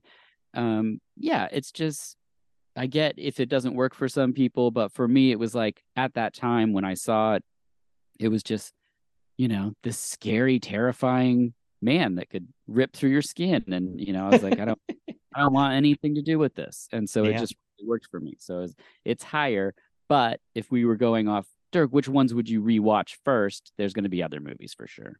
okay, okay. Um, yeah. Still, I had a really hard time with that. My five and six too. I went back and forth. I think up to the day, I was like, oh, should I put two in the in five or six? So again, it's just it's very tough. So We say that a lot, but um, uh, and it's always special to me because it was my first Nightmare on Elm Street movie, so I do still you know appreciate that about it. So um, okay, so I guess now we're on your number five. My five was Freddy versus Jason. Okay, wow. Covered that one already. Okay, yeah. I don't know if you anything else you want to add on Freddy vs. Jason. You think we're we're good on that one? I no, think I've we just been saying all of it as these come up so that we can keep it moving. I appreciate it. Uh, so, uh, my number five is actually Nightmare on Elm Street Five, uh, which is the Dream Child, which again an entry I think a lot of people do not like. uh, This is the one I have the most to say about, so I'm very excited about. oh, okay, okay. Uh, I, I again one I like probably actually probably more the more I watch it. I think I didn't like it as much when I first saw it. Um, especially coming off of four, which is one I still really like, and I like four a little more than five, but um five is good. Stephen Hopkins, another guy I really like as a director. Um, I like that five continues the story from four. Um, I think Lisa Wilcox as Alice is even better in this movie than she is in four. Um, I'm really invested in her story with uh with having this baby and her relationship with Dan and that whole thing. And I think it's like I'm actually like I'm rooting for these two crazy kids, and uh I'm actually very sad. I mean, spoiler when Dan gets killed. It's an insane death scene too. Like it's like something of like Tetsuo the Iron Man. Uh, it's like, and I'm so sad that scene got like butchered by the MPAA because they were like cutting stuff out like crazy to get the R rating. Apparently, like there's like there's still like bad VHS footage or like uh, you know rough footage of the original scene with him on the bike getting like it's it's rough. It's rough now, but it's even rougher in that in that one. But um five kind of has like this a little bit of the problem, but not to the same extent as Freddy's Dead, where kind of to me feels kind of smaller. It's a smaller group of kids, but I like the friends more. I think that those kids have more personality. The kids in Freddy's Dead, like um, oh my god, uh, Kelly Jo Minter. I love Kelly Jo Minter as her friend. It's great. Um, uh, I'm glad she lives because I feel like uh I was for sure she died, and then I was like, oh, she made it. Um, but they kill enough of uh Alice's friends. I feel they let somebody live. So, um, the so yeah, I think it has less kills, but they're pretty ma- like the food scene is pretty Yes. terrifying. like, Yeah. um, oh, I'm so bad with names. Uh, is it? Oh God, which girl is that? Is it Greta? Is that the friend who's like the skinny one whose parents don't let her eat, and then it's like Yeah, you know, she's at dinner, and that scene is shot so weird. It's almost like. I mean, I don't say dreamlike in a Nightmare on Elm Street movie, but it definitely feels very dreamlike, and it's very like otherworldly and then it's just kind of like gross that he's just like stuffing that food in her mouth and i'm sure i know he has some one liners there um but it's just oof um and then there's the whole it, it's weird i shouldn't like it the very cheesy like the comic book uh hero Yeah, the- thing and I, super, call it the a-ha music video sequence. But yeah. it is like the a-ha music video sequence uh the super freddy i feel like i should really not like that but i for some reason like that sequence compared to like the nintendo one or like um but it's i don't know i think that one's fun because it's kind of it feels more creative to me um yeah i like five from like a i feel like i'm invested from an emotional perspective in the alice story um so yeah that's why i think i put five higher than most people i know it's like it's pretty low I, I imagine it's low for a few people but i i put it at five i like it um yeah so i'm yeah i know what you want to say about five so it's my number four. So uh, I put That's it a easy, little yeah. bit higher. Uh, uh, upon this rewatch, I was like, this movie rules. Like, it looks so good. The cinematography in it is really cool. The effects are awesome. We go straight into the title, and it kicks off with like nudity and an and a shower sequence where it's beautifully shot. We get the jump rope girls. There's a castle painting insert effect that's super cool. Uh, I wrote crazy bassinet. Um, Freddy baby is very spooky. Uh, oh yeah yeah Alice is back. One liners that at least make sense in this one. I thought the joke writing was clever. the motorcycle thing you said, like you said, is is amazing. And like I wrote Tetsuo the Iron Man, so it's like um the dinner sequence with the bloat effect. I was just like, these all work. All the set pieces I think are great. Um, the a-ha music thing, uh, Mark entering the dream world, uh, skateboard Freddy. oh yeah there is skateboard freddy something. And then it ends with that labyrinth sequence. I mean, I for some reason had written this movie off from the first time that I saw it. I don't know why. And then this started, I was just like, "Oh, am I gonna love number five? And the answer is, yeah, I did Yeah. a lot. I really Yeah. enjoyed this. Um, Yeah. so yeah, I mean, I I'm get glad you're on board with me for yeah, Dream Child defending. like, uh, yeah, it's it's the MC Escher sequence at the end. That's very creative. Like that's like that's a great finale. Um, I even the stuff to me is like very, I don't know, like I the way he shoots it with like the stuff with uh Freddy's mom, who the whole backstory is scary with her being like, hate about it. That's what people hate is that he's oh, the bastard son of a thousand maniacs, and like I get it, but like the way that they handle it, I think is very tasteful considering what they're suggesting. that's and- true. Yeah, And it's really like it, it doesn't put us through as an audience put through the pace of the situation. It just cuts away, and you go, "Oh, that's a dark thought," but then it like moves on to other things, and so you're like, "Great, I appreciate that." If you're gonna say something weird like that and move on, but like. yeah, they show way less. They don't really show anything. I mean, it's, it's more up to your imagination. the The implication is very scary. Like, I mean, they get her surrounded by all these guys, and you know what, ha- but they don't show. It's it's a terrifying scenario for her to be stuck in. Like those guards just leave. I this time I was really like, wow, this is a horrifying scenario. Like it's like, uh and they don't show too much. And then how they get rid of Freddy at the end, I think, is interesting. I love how there's no like there, I do think it's funny how there's like no continuity of like bringing him back or getting rid of him. They're just like whatever. A dog pisses. Like there's a mirror. Like the get the getting rid of him and bringing him back is like eh, you know what? There's no rules. Like I'm fine with that. I think it's all whatever. But I just think it's funny how everyone's like whatever. Um, There's like um, a bonus feature where you can see what happened that night when she was locked in there, and it's just backgammon. They played backgammon, and uh, she played. She beat a thousand psychopaths, is what Oh. that basically happened. Yeah, it is amazing. No, married the last one. That's the backgammon son of a thousand maniacs. Yes, Oh, Um, I know. What that's the thing about Freddy versus Jason is like how Freddy brings Jason back is he pretends to be Jason's mom and then just go, "Hey, Jason, it's time to wake up," and then Jason's body becomes alive again. It's like Yeah. Okay. I don't. All right. I should give Freddy vs. Jason more credit for even being as good as it is because I don't know if you there's a book called like Slash of the Titans or something that like has all the the other ideas that they went through before they land on the one they did. There's some pretty wild ideas. I don't know how it would have panned out. Uh like and I remember I had I had heard about the ending of Jason Goes to Hell with Freddy the clawed hand pulling the mask down. Yep. And because I had a friend named Ryan who had an older brother. They were both into horror. His older brother got like Fangoria magazine. He had like figures of like horror icons and he knew all this about horror and he would like hype it up and he hype the stuff up. He's like, Yeah, at the end of this Jason goes to hell. Freddy's glove comes and pulls his mask down. You're like, holy shit. Like I was a little kid, didn't even know about horror, and I was like, that sounds awesome. And then like to finally get that movie 10 years after they teased it is like kind of amazing. But uh but yeah, just sorry, you reminded me with bringing up Freddy Chase again. But um yeah, five is I think underrated. Like, you know, I so I I like five, especially going like right from four to five. I that's how I watch in this time. I think it plays great. Um so and you said your four was number five. your Yep, four was Dream Child. Okay. So this will be easy because my four is number four. I didn't even play, I didn't think about this when I did.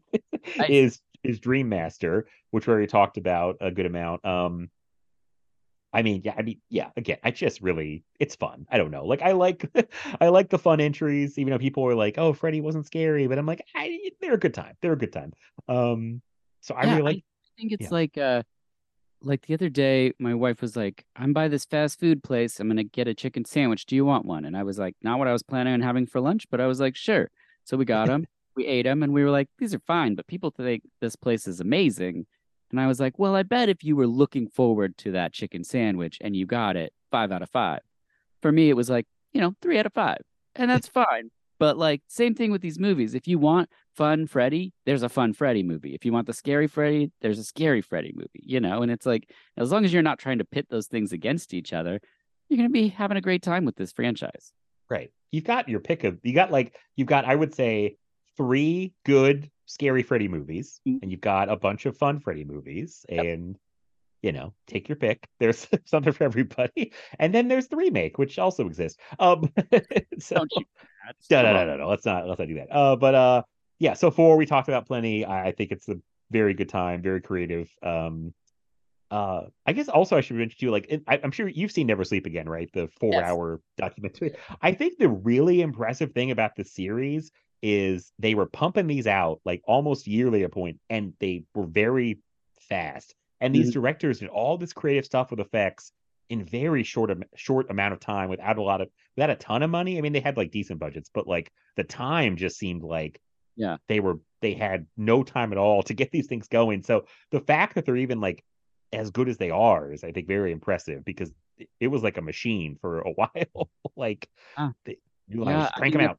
They're practical effects. Like there's people building these awesome things that we get to see that they were actually the now it'd be the actor with their feet sticking up in the air and they're like, You're being swallowed by a Freddy snake. And you're like, Okay, I guess I know what that I guess I know what that means. you know but Uh. then they like crawled into the mouth of this apparatus that was built that's super cool and it's operated by all these people and it's like if that doesn't like strike you as like the coolest things that that's not only someone's job but we get to watch that it's like come on what are we doing yeah. You know what I have to ask you too? We're talking about like four and five, and you were, I think you might remember, you might not. I don't know. I was fascinated by this because four, I think, is like the highest grossing entry in the franchise. And then five, the lowest grossing, or one of the low. I think New Nightmare is lower, but like, and that's only a one year difference. So Freddy Mania, like, died out that quickly in one year. People were just over it. You know what I mean? Like, I just, I was like, how does that happen? It's so fast that it's like people were like, eh, we're done. Do you remember? You like, do you Well, feel like there was I like Freddy Mania burnout? I remember Freddy Mania for sure, but I don't remember it going away. Um, obviously it did, but I'm curious. I I'd be curious to know if four, because three was such a thing that Yeah. four was like making bank off of just because three was so epically huge that like Mhm. You know sometimes the next entry people go see it and then they're like oh I didn't like that and then you know so I don't know I'm not saying four was bad but like just three was like massive like from right, the right. track, the music videos. It was like, you know, he's starting to turn into like a wisecracker guy, but he's still kind of scary. So I don't know. I don't want to talk about three yet, but um, I was just curious, yeah, because like I think four made like forty-five million dollars, and then like five makes half of that, makes like twenty-two million. And Yeah. like, that's a huge drop off in one year. But yeah, I think you're right. There's probably some residual three love, and then people go see four. five does well. Like you know, like I figure that's now we have nine total that we're talking about, but like at a certain point, people were like, "Didn't we already watch a bunch of these?" Like, Do I need to see Freddy have a dream child? Let's go. Like they're like dream child. What's this? I'm gonna go watch that new. Uh, I don't know what they'd even see at the time, but uh, yeah, it's just I, I'm just curious, but it's weird. Yeah. But um, okay. I- so wait. I was also did- getting older and Oh changing, yeah. citing into other stuff. I don't know. Okay. So we both did our number fours. So we're to your number three. Yeah, my number three is number two. Okay. So we've already discussed that. Yeah. Okay. Um, my number three, we also discussed. This is going so fast now. Uh, is New Nightmare, Wes Craven's New Nightmare. Um, I was nervous about the middle part, but I felt pretty good about the top two. So oh yeah, now I, I just kind of realized what's happening. So, uh, okay, yeah, I mean, New Nightmare. I said I said my piece on it. I, I it's it's I, it's weird. I put it here. that's your top three. It's this is your number three. My number three. Yeah. Wow. Okay, great. I it, it's but I put it there, and I kind of debated putting it there. It's almost like based purely on its quality because I I almost feel like on any given day, I'd go back and watch like four or five or even two or like almost any other ones because like New Nightmare's kind of heavier feeling. I don't know why. Like it just there's a lot going on, but I really think it's just I think it's just so creative and well made and Wes Craven. I don't know. Like, but it's kind of like a heavier meal, I will say. Like the other if the other ones are like fast food, New Nightmare is like a real like heavy dinner, you know? It's like That's but an excellent way to put it. And and it's so hard. It was so hard for me to put it where I put it in mine because it is like I mean it's a really well made movie. Like and Yeah, it's not yeah. you know a goofy fun time. Like some of these things kind of are more free spirited. And so I was like, can you put something you know, like when we did our Texas Chainsaw Massacre one, and I was just like, I gotta put two as my number one. And I know like the first it, it like hurt me to say it, but I like had to go with my heart. And it's the same thing with this quality of a film is like, I mean, am I gonna gravitate towards it as much? Like now that I have five, I'm gonna be watching five a lot more. Oh, yeah. I can we get? I want to say one thing. Can we get an awesome box set of the Nightmare movies? Because we have that. Like, there's like a little kind of cheap Blu-ray thing that's been out for years, and I'm just waiting for somebody like Scream Factory to give me like a good Yeah. box set, like they did with Friday Thirteenth, because I feel like it deserves it. And I, I've been holding off on buying that cheap thing for years. I'm like, someone's gonna put a better version out, right? But they have not yet, so I don't know. But I just think I'm very sad the series don't have like an amazing box set on Blu-ray or 4K even at this point. But um, maybe one day. So okay, now this is fascinating because I'm curious if we're gonna line up on the top two. I know the top two are the same, but Yep. will we? There's Match. two movies left, and It's, uh, a, it's a coin toss. Let's see what happens.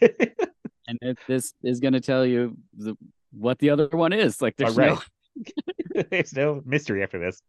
Okay. So my number two is Nightmare on Elm Street three. That's my number two. Yeah. Okay, all right. Yeah. I mean, in this situation, I really had to like sit there with my heart and be like, I've seen three way more than one. But the impact of everything that's created in the first film, from when I saw it as a kid, how scared I was, it's just such an iconic thing. I mean, look what it created. There's they're still going and there'll probably be more soon. Uh it's just yeah, three is the sleepover movie. It was the one on VHS that we, would all watch together with our friends. It has like the coolest like group of kids. They're like doing rad dream stuff, which is a kid, you're like, that's what I want to do. You know, like Yeah. when you're I want to be a dream warrior. Yeah. And you're like, it'd be so rad to walk on the ceiling and I would step through door frames, you know, like just weird kid stuff that you think Yeah. about. But like in dreams, you could do it. Um, and it, you got Chuck Russell, who of course rules, Jennifer Rubin, who was like my horror crush and like basically video store crush through the whole time we had the video store. I'd watch every single thing she was in. I still to this day own most of it. Um, Larry Fishburne's in it, Zsa Zsa Gabor. The effects are so rad in this movie. The Mhm. uh, the gags all totally work. the um oh man, the part where he's marionetting someone by veins is just so Yeah. crazy. The one-liners actually are great and uh there's I mean there's so much that's been said about the Dream Warriors, but it- it's all right. It rules. This movie.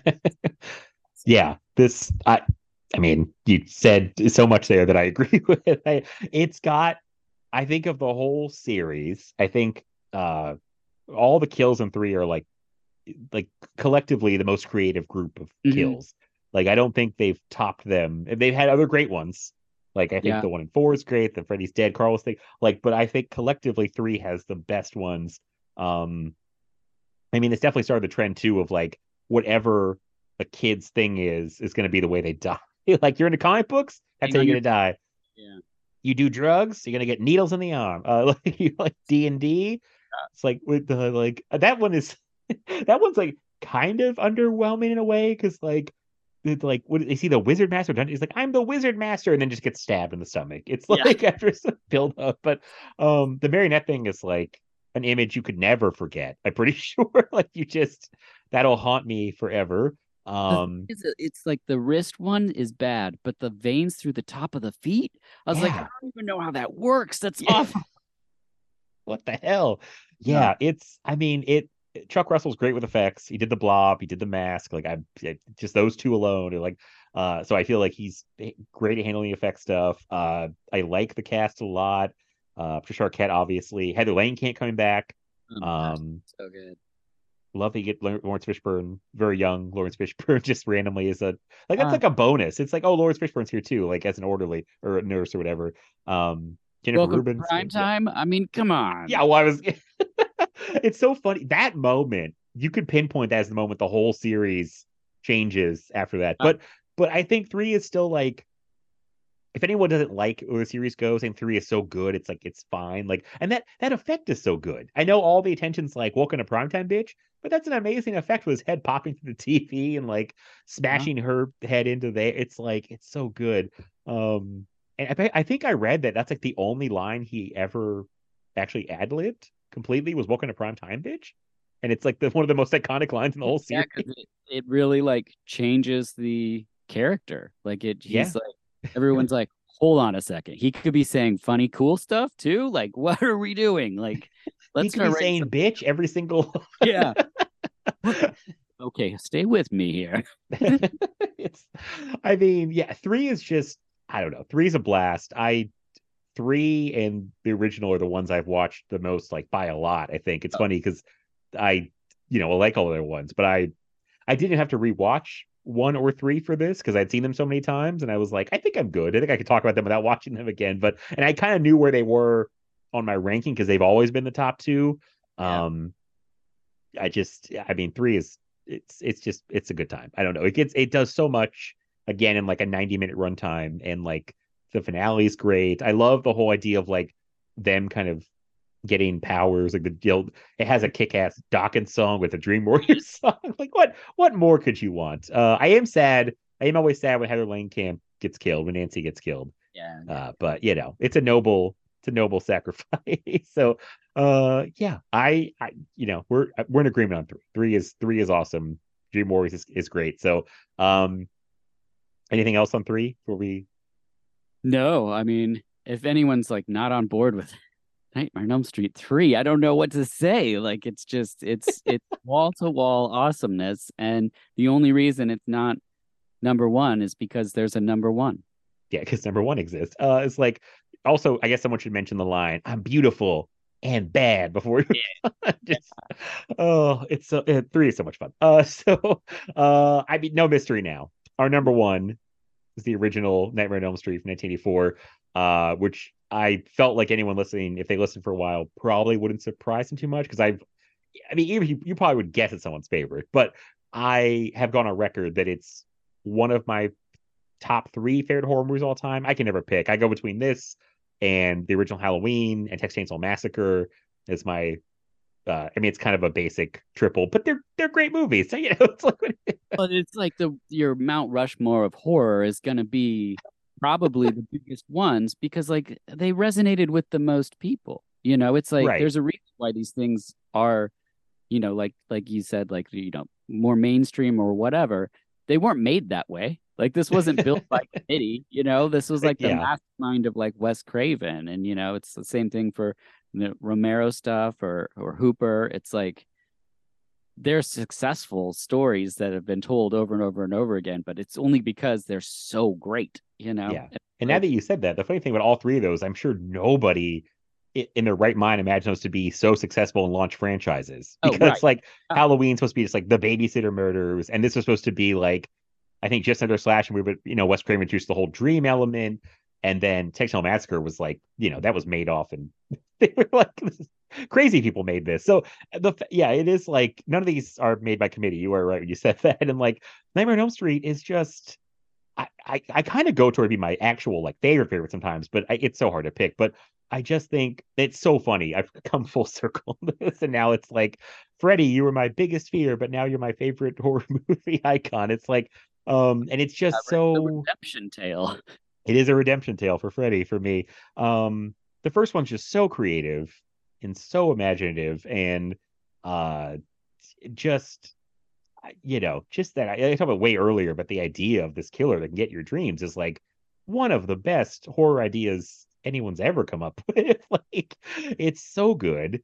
Um, I mean, you go ahead and talk. I don't know how I got to collect my thoughts here, it's just Yeah, no, I mean, I, I am completely in agreement with you. I just think it's so smart for him to introduce the dream part because it just it just opens it up completely. Like it, he can be bending logic and doing stuff that you know we see Cronenberg do later on in movies, where you're like, wait, is this real or is it? Oh, it's not. And like as an audience member, you don't even have the safety of knowing like, okay, this part's he's, he's fine. He's just sitting in his bed in his football jersey, and uh he's probably not going to get sucked into there and all his blood squirt up onto the seat. Oh my god, I just completely what's happening right now. what a visual. Yeah. Yeah, it's just uh it's so well cast and like the thing about this movie or say like Friday the 13th with the the the sounds that become so iconic to what then becomes a franchise is the score for Nightmare on Elm Street is like so haunting and like Mhm. okay, I don't like at all. It's kind of music boxy and like creepy. And then you add in these little kids that are playing jump rope, which shouldn't be creepy, but it's creepy. And then you got like a limerick that are doing where I was like, stop with the rhyming. What is this? Like, this is all too much for me. And uh, yeah, it's just um the parents don't believe the kids. So you have that whole thing, and it yeah, it's it's a it's a classic for a reason. It's the the, the whole reason that there's any more films from Nightmares because of how well it's like put together and created, how effectively it works on an audience. I don't know what more you can really say about a film that like it just it uh, like three, it completely rules. yeah, it, it's like the har- it's so hard to talk about because it's like a beloved horror classic, and like what else can we add? But There's already um, documentaries and stuff like that. Like I just I can't I didn't work on the movies, so I can't share. if only we had stories to share from the set. Um, watch the documentary if you want that. I mean, Heather Langenkamp's a great final girl. Like this whole idea too of like just you know you can't go to sleep and how crazy that would make you. it's like I, there's just so many good elements here, and like you said, like the idea of putting in dreams like completely takes any limitations off. Yeah. Like anything you want to do, which is again not to back on the dream again, but I will, which is why it's so disappointing when you've got a franchise that literally has said there's no restrictions. We're in Yeah. dreams. You could do whatever you want. And they're like, eh, like it's just like it- Isn't there like a wallpaper gag? Let's do that one again, but worse. It's like no. think of anything. You can do it. Like that's the great like because dreams can be so crazy. Like, um, so I you know, I just love it. I think the first one has so many like images that have stuck with me forever. Like with even though I think the only I think it's kind of goofy, but like Freddy with his arms elongated, walking down the alley. that was just- creepy when you're a kid. If you oh, when you're a kid, it's- maybe not, but it works when you're like Oh, when young. you're a kid, it's terrifying. And then like the uh, the one I think maybe the creepiest is when they're in the school and the body bag gets dragged yeah. by uh, like by an invisible, you know, it's like that's terrifying. Um I don't know. It's so good. It's just it's like I don't know what else to say. I this always happens I feel like with not just us, but like anybody talking about a big classic, and it's like it's just great. What do you want from us? Like, um, it's really, I mean, it's endured. Obviously, it's like that idea has gotten other things. You brought up a bunch of movies earlier that ripped it off. So, Yes. uh, Well, I mean, Four. I could have gone forever, but I was like, let's keep the bit down to just four movies. it's a good bit. Uh, I mean, he made a pop culture icon, Freddy Krueger. Like, um, I like I like that he can talk. I do think that puts him as, apart from like the Jasons and the Michael Myers of the world. Like, Scarier for me because it's like yeah, the, the silent thing I think can work for sure. I, I am not arguing against that, but for me personally, the fact that he could say something to me is like another layer of offense. Like I'm like, Right. don't I don't want anything to do with you, and then he's like going to insult me, and I'm like, oh, yeah, now that's the thing. Actually, with like Michael Myers and Jason, is like when they kill people. To me, it never feels like a personal thing because they don't Mm. talk to anybody. Like maybe Michael Myers and Laurie is personal, but like beyond that, it's like it never. It's just like it's. To, but Freddy can like really insult you and like Yeah. and taunt you. Like the thing he does with Carlos and Freddy's dead, where he's just like torturing him and taunting him. Like that's it, He's to me like delight in your pain, whereas right. like Michael Myers and Jason are just like, get out of my way, you know? They're right. just They're you're kind of like just in their way. It's like okay, I'm just gonna kill you because and then they just move on, and that scares people Yeah. more. But for me, it's like it's this personal way of him being like, "Hey, hey, Dirk, you're a bitch." That's my Freddy impersonation. Be like, "Oh, that's not Like, called that's for." mean. That's uncalled for, Freddy. He just pulls my intestines out, and I'm like, "Oh, this is worse." yeah, this is so much worse. Uh, also, it's funny because you have a Hellraiser, I think, water bottle behind you, and I'm thinking of Pinhead scares me pretty bad too because they're kind of they can come out of anywhere yeah, and they talk to you and they delight in your pain and torture. So Yeah. that stuff, Jason and Michael Myers, I love them, but they're it's it just feels very impersonal with them. They're just like, bam, get out of my way. Like you Yes, you're it. in the wrong place, wrong time. Same thing with Leatherface. You know, you shouldn't have gone to the Leatherface, yeah. He, they they try to make him sympathetic over the. I mean, I guess they kind of made all the guys that are silent. I feel they try to make them sympathetic. It's interesting. Like Jason has the whole like drowning kid backstory and his mom, and and Michael Myers has the whole thing with like, oh, he was a a boy that needed help, and they've all got. But Freddy and like Pinhead have no like redeeming qualities. Freddy's just a child murderer, and it's like you know he's just awful. There's no like, and he's gonna talk shit to you and then murder you in a dream.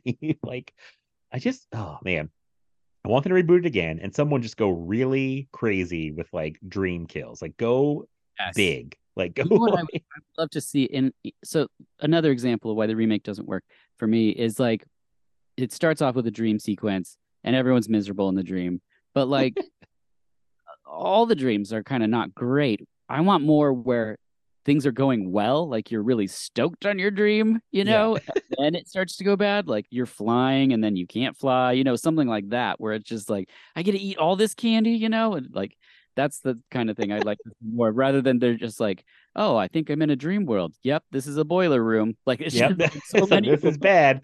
just I would like like more stuff where it's like a lot of my dreams are always like I know I'm in my house, but it's not my house, that kind of thing. starring. Which I guess want- is harder to to like get across in a movie, but like there's so many times in a dream where I'm like, I'm in a place I know, but it's not the same. Like the staircase is over here or the layout's different, and like things are just off. And like uh, you know, I there's just again endless possibilities. like, so let's reboot this thing.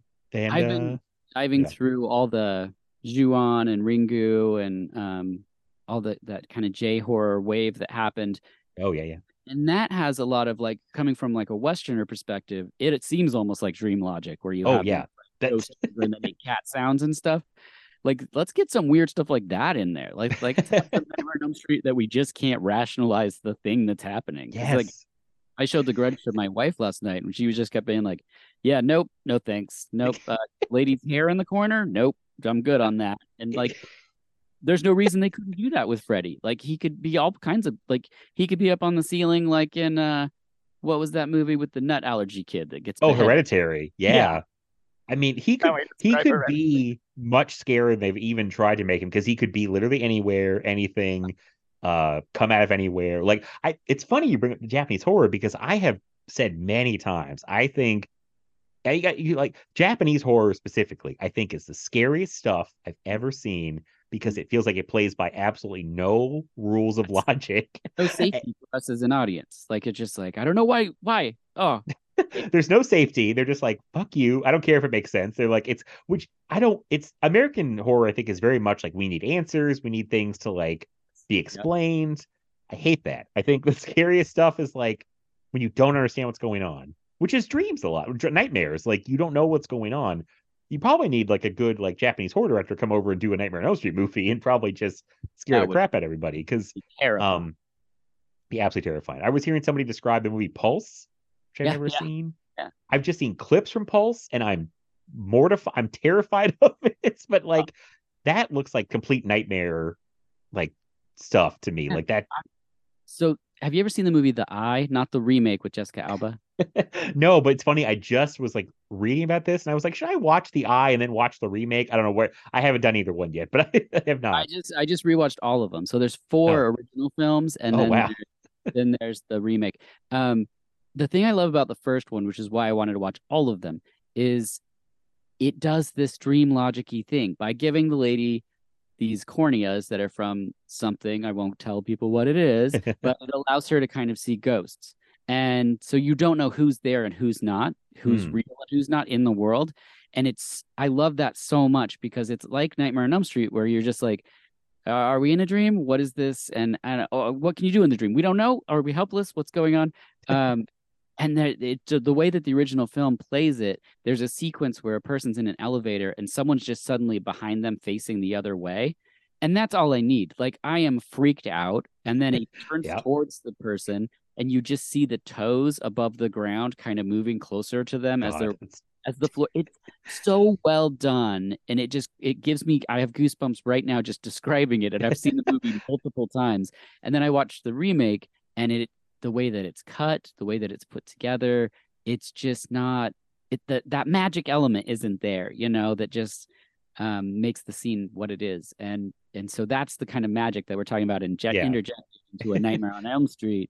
Is because apparently you and I both want to be terrified. apparently like i just think it's just like it's such an easy like it should be an easy thing for someone to do. Not e- you know like it's it's like it's right there. Just you know go for it. And like it makes me not upset but like when they do something that's so like safe or boring like the remake it's like you had literally you could do anything and you chose to do like nothing. So it's just frustrating. And like yeah i mean i love that stuff that's like nightmare logic type stuff. I mean i guess david lynch is a guy over here that's done stuff where you're like I don't understand what that was, but it terrified me. Like he does horror when he's not even trying to do horror. I feel like, like there's stuff in like Lost Highway that's haunted me. Uh, you know, and that's more like a noir. You That know, like behind the dumpster is like oh god, lives in my brain. It's too much. It's like Yeah. I mean, he would never. This would never happen. But the idea of David Lynch directing a Nightmare on Elm Street movie really would delight me. It's so weird.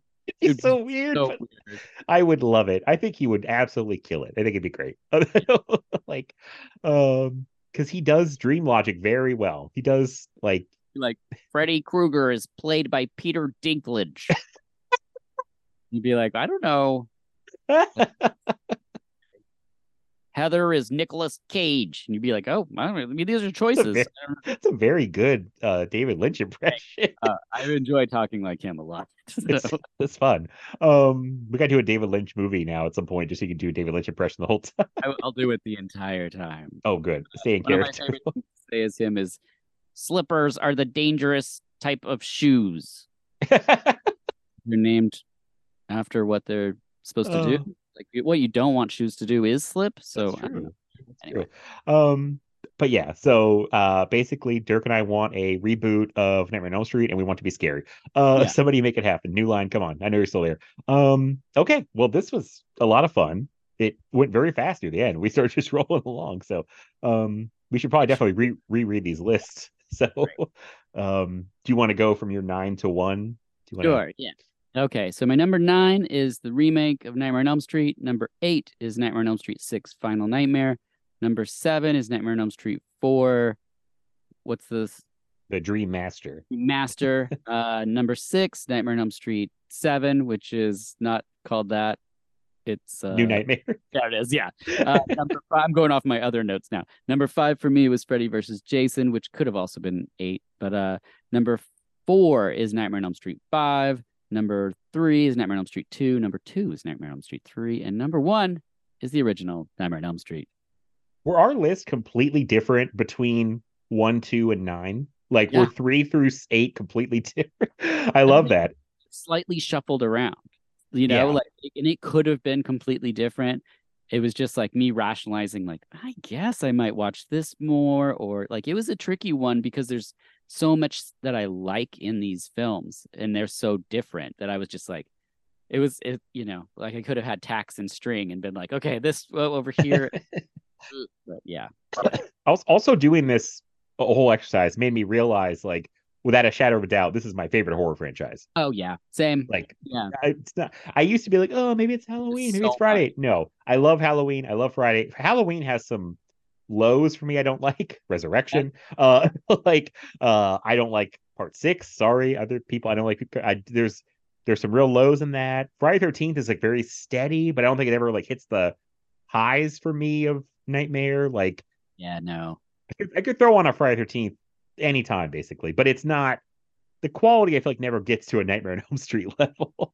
Uh, my my question for you is I feel like with Halloween and with Friday the 13th there's a, a certain point where you're like all right they're just kind of you know flogging a dead horse they're trying to milk the m- most out of this and keep it going I feel like I can feel that in the movies whereas I feel like maybe it's the quality of these directors or what but they're like constantly bringing new stuff into the Nightmare on Elm Street not counting the remake um, so that it feels like there's some new blood or new ideas, and maybe that's part of why we that like could this be. so much. I- I was thinking they definitely have also, I think, the most consistent, high quality directors throughout the franchise. Yes. Like, oh yeah, uh, it's fascinating how they just like one after another. It's like, oh, another talented guy came through, and then like it's yeah. So this is my favorite. I love a bunch of other ones, but this is this is it. Um, so okay, uh, my number nine is the Nightmare on Elm Street remake. Uh, my number eight is Freddy versus Jason. My number seven is Freddy's Dead. My number six is Nightmare on Elm Street two. My number five is Nightmare on Elm Street five, The Dream Child. Number four was Nightmare on Elm Street 4, Dream Master. I really did not plan that when I made the ranking, and they my four and five were four and five. Um, my three was New Nightmare. My two was Nightmare on Elm Street 3, Dream Warriors, and my number one was the original Nightmare on Elm Street, which people probably wouldn't be surprised by, but the rest of it should be, you know, a, a surprise. Um, I would love to see people's nightmare rankings when I drop this episode because I'm guaranteed that they're almost all different. Maybe the tops, I think the top is pretty similar, but once you get past like the first one in Dream Warriors, I feel like it's a free for all for, everybody else. So. That's like this really. When I started rewatching them, I was like, well, I know those two are there. I just I I yeah, can't. that's I didn't even unseat those. I was surprised by five. That was a great revisit for me. And then the other ones, I was just like, yeah, this is good. There's nothing wrong here. Like Yeah. I would watch this. Like this is fun. it, I only have to say things that aren't super super amazing about it because the other ones have stuff that I find super amazing. Like it's not even a fault of the film or the people that are in it. You know, it's the only one that I was really bummed about rewatching was the remake, and that just solidified in my head that like this is this is one of the this is probably the movie that gives all of the other Platinum Dune type remakes a bad name because it, yeah, it's I think that might have been was that their last one? Did they go off the rails after that one? it is it, oh my gosh. I'll Well, have to go look, but I think it's the last. It feels like the last one. They're like, oh, I guess we're out of ideas now. did you Um, like the Friday the Thirteenth remake? I do like that remake. because I first time I watched it, I was like, "There's nothing here," and then I rewatched it, and I was like, "I don't know what I was thinking. This is totally fine." That's an easier franchise, I think, just to make another entry for because it's so much more simple than Nightmare. It's like kill some kids at a camp. You know, it's like it's very like, and I do love the fake out opening for the remake where it's like the first 15, 20 minutes is like you think you're seeing the group for the movie, and then that does not happen. and then it's like, okay. And they did they did do like a fake out later on with like the final girl. It's there's some interesting stuff there. You know, it's it's a good time. So uh, I think is it Jason Mears? Is that his name? Or Derek Mears who plays Jason? I think he's a good Jason. I don't really not somebody who like picks like my favorite Jason or least favorite Jason, but I feel like he's a good one. I will say, after I just said that, I don't love the guy that plays Jason in Freddy vs. Jason. I think he doesn't do like much of anything. Oh Ken yeah, Kirzinger, I think is his name. He's just tall. He's super tall. and I feel bad for um oh my god. The guy who played Jason? Kane Jesus. Hodder. Kane Hodder, thank you. Oh my God, it's so it's almost midnight here, people. Give me, I gotta break. So Kane Hodder, I feel so bad for Kane Hodder because he really carried the flag for that franchise through some like entries that were not well loved, and I know he really wanted to play Jason that because it was a big deal, and they passed on him. I think because they, I think they literally said it was like we want the height difference to be bigger between Freddy and Jason, and it's like that's it. I, I that's what I heard. I may be wrong, but um, Like that anyone would watch it and be like, you know what I liked about it? How tall Jason was. Like, what are you you? know what I loved? How the extreme height difference between Freddy and Yeah, Jason. Like, really matter sold at that point? Like, they're fighting. Who cares? Um, yeah, I don't know. But he, I was thinking that today. I was watching. Like, he's not a great Jason. Like, I don't often think about the merits of who's playing Jason, but I'm like, this guy just stands there. He doesn't do anything. So, anyway, um, I don't. We should probably wrap up now. So Right. it's Of course. it's uh, but this was this was so much fun. Um, Oh, these yeah, rankings are just a good time. yeah, I loved getting to do the Texas Chainsaw one, and I love that we got to do another one. It's I don't sit around and and try to figure this out with all the movies that I own, and so it's really fun to like actually take the franchise that I you know grew up watching and be like, let's see, just like personally how this would all shake out, like from my least favorite to my most favorite, um, without saying that things are garbage or whatever, and uh, except for the remake. That And, wasn't uh, hard on that wasn't hard on this episode Oh. because I I really like Poster besides that remake. I I feel like I probably had more negative stuff on the um Texas Oh. Chainsaw. We we both hated Leatherface. I remember I'm mad I own it. I look at it on my shelf and I'm just like, damn it. I've never get outta thought about throwing something away, but I mean, I maybe you could like donate it to your local library or something. I don't know. I don't wish that on other all right, people. Maybe just leave it at the like local thrift store. just leave it in someone's mailbox as a gift. I'll give it to the remake of Nightmare on Elm Street and give it to my enemy. You give give it to your mortal enemy. um, I don't. Yeah, would you? I I think I like the Nightmare remake a little more than Leatherface. If I'm having to pick, It's easier to watch. yeah, that's Leatherface movie is just an ugly thing altogether. Not saying that the remake of Nightmare on Elm Street is good to look at, but it at least doesn't make me want to like shower afterwards. yeah. I wasn't saying it was a great choice, but I just if I had to pick. Sure.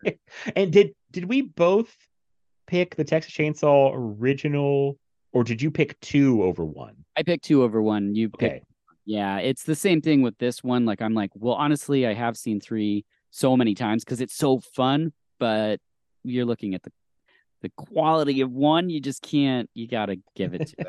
I knew Yeah, that yeah. you No, were you- going to do that with the Texas Chainsaw Massacre, so I was like, we have we got the same like same stuff going on, just slightly different order. But yeah. I just couldn't remember because I was like, be funny if we both picked the original in both episodes, but you picked two, and I and I love Texas Chainsaw Massacre too. It's a lot of it's a very good time, but uh, but Yeah, yeah, well, so and and Dream Warriors, those two films you could watch and have quite a fun October evening. You know.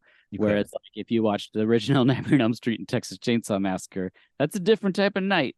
That's it's yeah, that's a very different type, but that's a night where you're gonna be like, I gotta go call some friends and just try to cheer myself up. just need a hug. I need Uh, a, I need a hug, please. Someone hug me. Yeah. Oh man. Um. Well, yes. Thank you again for doing this. This was a, a ton of fun. Um. I'm glad I got a good uh, October episode out for for spooky season. yeah, is this taking like a, a, an island in the middle of your break? This is an island in the middle of the break. This is in the middle of October. I'm gonna put it out next week, the 16th, so like dead center of the month, and you know, uh, hope people. And I had to get something out for October. It felt wrong to miss October, so um, this was actually. I mean, having to watch a few movies, very easy to prep for, and I love these are very fun to do. So um, this was a very good time. So thank you again, Dirk. Um, but uh, do you want to go ahead and plug anything? People can follow you. What's going on Oh, VHS? sure. Yeah, VHS. Uh, VHUS is the podcast. Um, you can find us wherever you podcast on the social networks. It's VHUS underscore podcast. Um, right now, it's just been a crazy season 13, so we're just doing whatever we want, just some wild and nutso episodes, I would say. That's what kids are saying, nutso. Um, but we're going to come back with season 14 with our classic format, and I've got some great uh, professions. Uh, if you haven't heard of our podcast, it's a podcast where each episode is about a film and the guest has the profession portrayed in the film. So we ca- kind of talk about a movie, but also talk about a person's life and what their job is like. And so this season we'll have a linguist for the first time. We'll have a, a new teacher. We'll have a stunt person for the first time. and we'll have I have another one confirmed. What is it? Ah, a hotel manager, um, which we've Okay. never talked with before. so I look forward to those stories. And um, in between those, we will have new release late return episodes. So it should be a very, very fun season 14 coming up. I am I'm kind of surprised you've not had a stunt person on before because that seems like there's a lot of movies with stunt people like as the the subject and it just seems like I don't know I felt like that would have happened already but I'm excited for that that one really I've had two special effects people, but no stunt people. And a, and a person reached out and was like, "Hey, I have this movie coming out. Can I come on the podcast?" And I was like, "Absolutely. Let's uh, let's get this working." Um, so I'm very excited for that. Um, that one hasn't been recorded, just the linguist one so far. But Mhm. that uh, I'll just tell people we talk about the movie The Statue. Is that your favorite movie that you've no? I don't know what that is. Oh, oh, I just assumed because it's a movie that stars David Niven, and he, uh, his wife builds a giant naked statue of him, and he recognizes that the penis is not his, so he goes around looking at all the men's penises on the world, trying to find who the man was that modeled for his penis for the statue. This is a real movie that is made. That, uh, oh, and he's a linguist, so I had person come from, from a uh, a university and then realized like oh i now have to Oh. make sure that this person doesn't get fired because it's a it's a lurid kind of film but Oh um my but yeah I people couldn't see me. I was losing my mind as Dirk was describing this movie. Add to watch list immediately. Oh. Uh, no, i i mean that at your own accord i don't want you to say it's your only half star review on Letterboxd like one daniel epler said about me in a podcast i asked him to watch uh, oh no. a movie called Nocturna, which is a disco vampire movie. Yes, that's Uh-huh. right about that part. But he left out that it's about Dracula and his daughter operating a hotel because that movie is ripped off for Hotel Transylvania. And Oh. no, one, no one talks about Nocturna. And so I thought this will be fun. Apparently ruined his evening, sorry to say. Uh, Danny. But um, I'm just Oh. had me on his podcast. I don't want people thinking I'm I'm mad at your friend. I'm No, not no, at I could tell he's just teasing. He's just you ca- Yeah, just Poor Daniel's been called out a few times. Like, like Mark Waters called him out, I think, for stuff, and uh he's such a Well, nice man. disdain of when he said my, he's like Dirk Marshall made me watch, and I was like, "Geez, you don't have to name check me." But um, no, I got to go on one Oh. podcast to do an international film fest draft, and that was one of uh, Oh a, yeah, really, it was a really fun episode to get it was to. you and Carmelita, right? Yeah, yeah, yeah. It was Yeah. really wonderful. But um, I uh I did not name check you when you had me watch uh two movie. I think I had two what, movies I Project didn't Metal like. Beast, No, I kind of I kind of like Project Metal Uh, Beast, although it does not live oh, up to the Happiness of the Katakuri. happiness. The yeah, that was Is there another one? I thought those were the two. we did. You you you really did me a solid. I got to talk about Livewire with Pierce Right. Brosnan, Yes. which you knew was a movie I already loved. So Right. you're like Matt, I won't. I, I knew you- there was two you didn't care for, but that that was so just Project Metal Beast, Happiness mm-hmm. of the Categories, Katakuri. and then Livewire. okay, yeah, yeah. I knew because there was there was two where you were like, okay, those didn't go well, Matt, but now we're gonna do Right. Livewire. you love yeah, we Livewire. talked about you coming back for one another one that's a movie that you really like. So people can Oh, stay okay. tuned for that. I won't say what it is, but You got to remind me because I honestly don't remember. oh, okay. I we will. can say it off the mic. We can say it off mic if Let's you do want. that. Let's do that. Okay. Um, people, I know it was a while ago, but people should go back if they missed it and go listen to me and Dirk talking about Livewire on Yes. his podcast because I love that movie and I had a very fun time talking about it. Um, and yeah, I honestly probably could do another episode on Film Feast down the road on Livewire because I still feel like there's even more to say about that Yeah. Oh, and I got messages from people that were like, "I just picked up this movie Livewire because you guys said it was so good Yes. and it rules." And I'm like, "Yeah, we're not gonna I- laugh about that." I feel like I sold quite a few copies of Livewire because I I talked about it beforehand. And people were like, "I got to check this out," and on your podcast, people were like, "I need to see this." I was like, "Yes, go watch Livewire." Um, so yes, everyone should be following you and checking your podcast. Um, for our stuff, you can follow us on Oh, wait. Twitter. Oh, I have one more thing. Everyone should be watching Hot Ones right now. It's season 22 of the show where people eat the spicy chicken wings the celebrities go on. And uh, my wife and I's business, Marshall's Hot Sauce, is number six of the lineup for the entire season. So you can uh, you can watch Justin Timberlake, Bobby Flay, Cardi B, and this week is uh Do- Dosa Doja Doja Fox. Oh geez. Doja Cat. Yes, Doja Cat. And uh, who I didn't know was a thing. And then like 80 million views on a music video. And I was like, oh, okay. Uh, but it's super fun. And you know, to watch shows like this where you you know someone or you've heard someone's voice, it's a it's a fun thing to see celebrities, you know, interact with something that you're aware of. So That is wild. Like I meant to ask you about that way earlier in the show, like when it first started, I forgot because it's a very big deal. Hot Ones is a very like It's very popular thing. Like, and I I honestly have told people it's come up a couple times where I'm like, hey, I podcast with a guy. Him and Yeah. his wife have a hot sauce on Hot Ones, and they're like, people are blown away. like they are like. What? Yeah. Which one? And I'm like, it's number six. It's the Marshall's hot sauce. it's like, events these past weekend weekends I told you, and um, people come up and they're like, "Oh, this was on season 22," because no one knows seasons. Trust me, I have a podcast that's based on seasons, and oh no, yeah, yeah. no one knows about this. Don't do it, people. But um, so they go, "It was on," and I go, "No, it's on right now," and they're like, "What? Really?" And then I show them the video on my phone of like of the Sean like presenting the sauces, and they're like. That's insane. I'm like, your hand is on the same sauce that he's touching right now. Like, you oh could own God this. yeah, I just freaks them out. They just go, "Oh, I can't believe this is real," and I'm like, "That's how I feel watching it with my wife and daughter on her iPad Thursday mornings." And first of all, we're like, "Don't talk like Cardi B is talking right now," but um, Got to be very surreal to see something you make literally being just Yeah. you know passed around by celebrities. You're like, oh, okay, it's to- yeah, to be, for me to be able to say when someone tries something that that we make, I go, "Yeah, this is the one that made Justin Timberlake have to be like, give me a minute," and that's not a lie. That's a real thing I can say. That's Mhm. wild. That is surreal to the utmost that I can. I I'm think, you know. very excited for you guys. That feels like I mean, I know I think we talked a long time ago and you told me that the process is like very tough to get on that show. Uh, you know, so the fact that you got on there is very cool. Uh, and yeah, if everyone's watching Hot Ones. Dirks, their their hot sauce is on there, number six. It's Matt, where can people find you? Oh, no, no problem. Uh, it's like, what if I was like, I also have a sauce and hot ones? And it's like, I've told no one. It's a secret. What?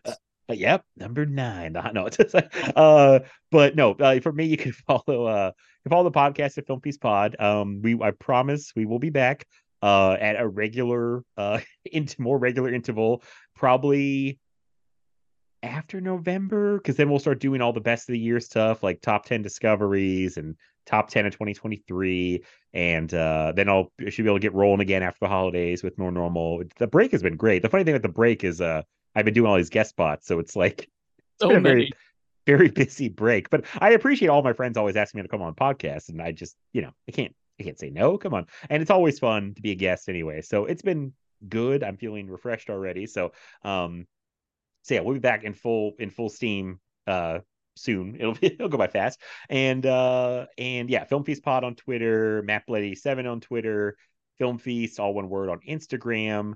Uh can't think of what else to plug. Uh my Letterboxd, I guess. I've been plugging that more if you want to follow what I've been watching, because I'm not doing the podcast as much. It's also at MattBlood87. Um that's it. Hope everyone has a great October. Go to the pumpkin patches uh go do whatever drink apple cider watch scary movies love it. So uh have a great october everybody and we'll see you later. Bye everybody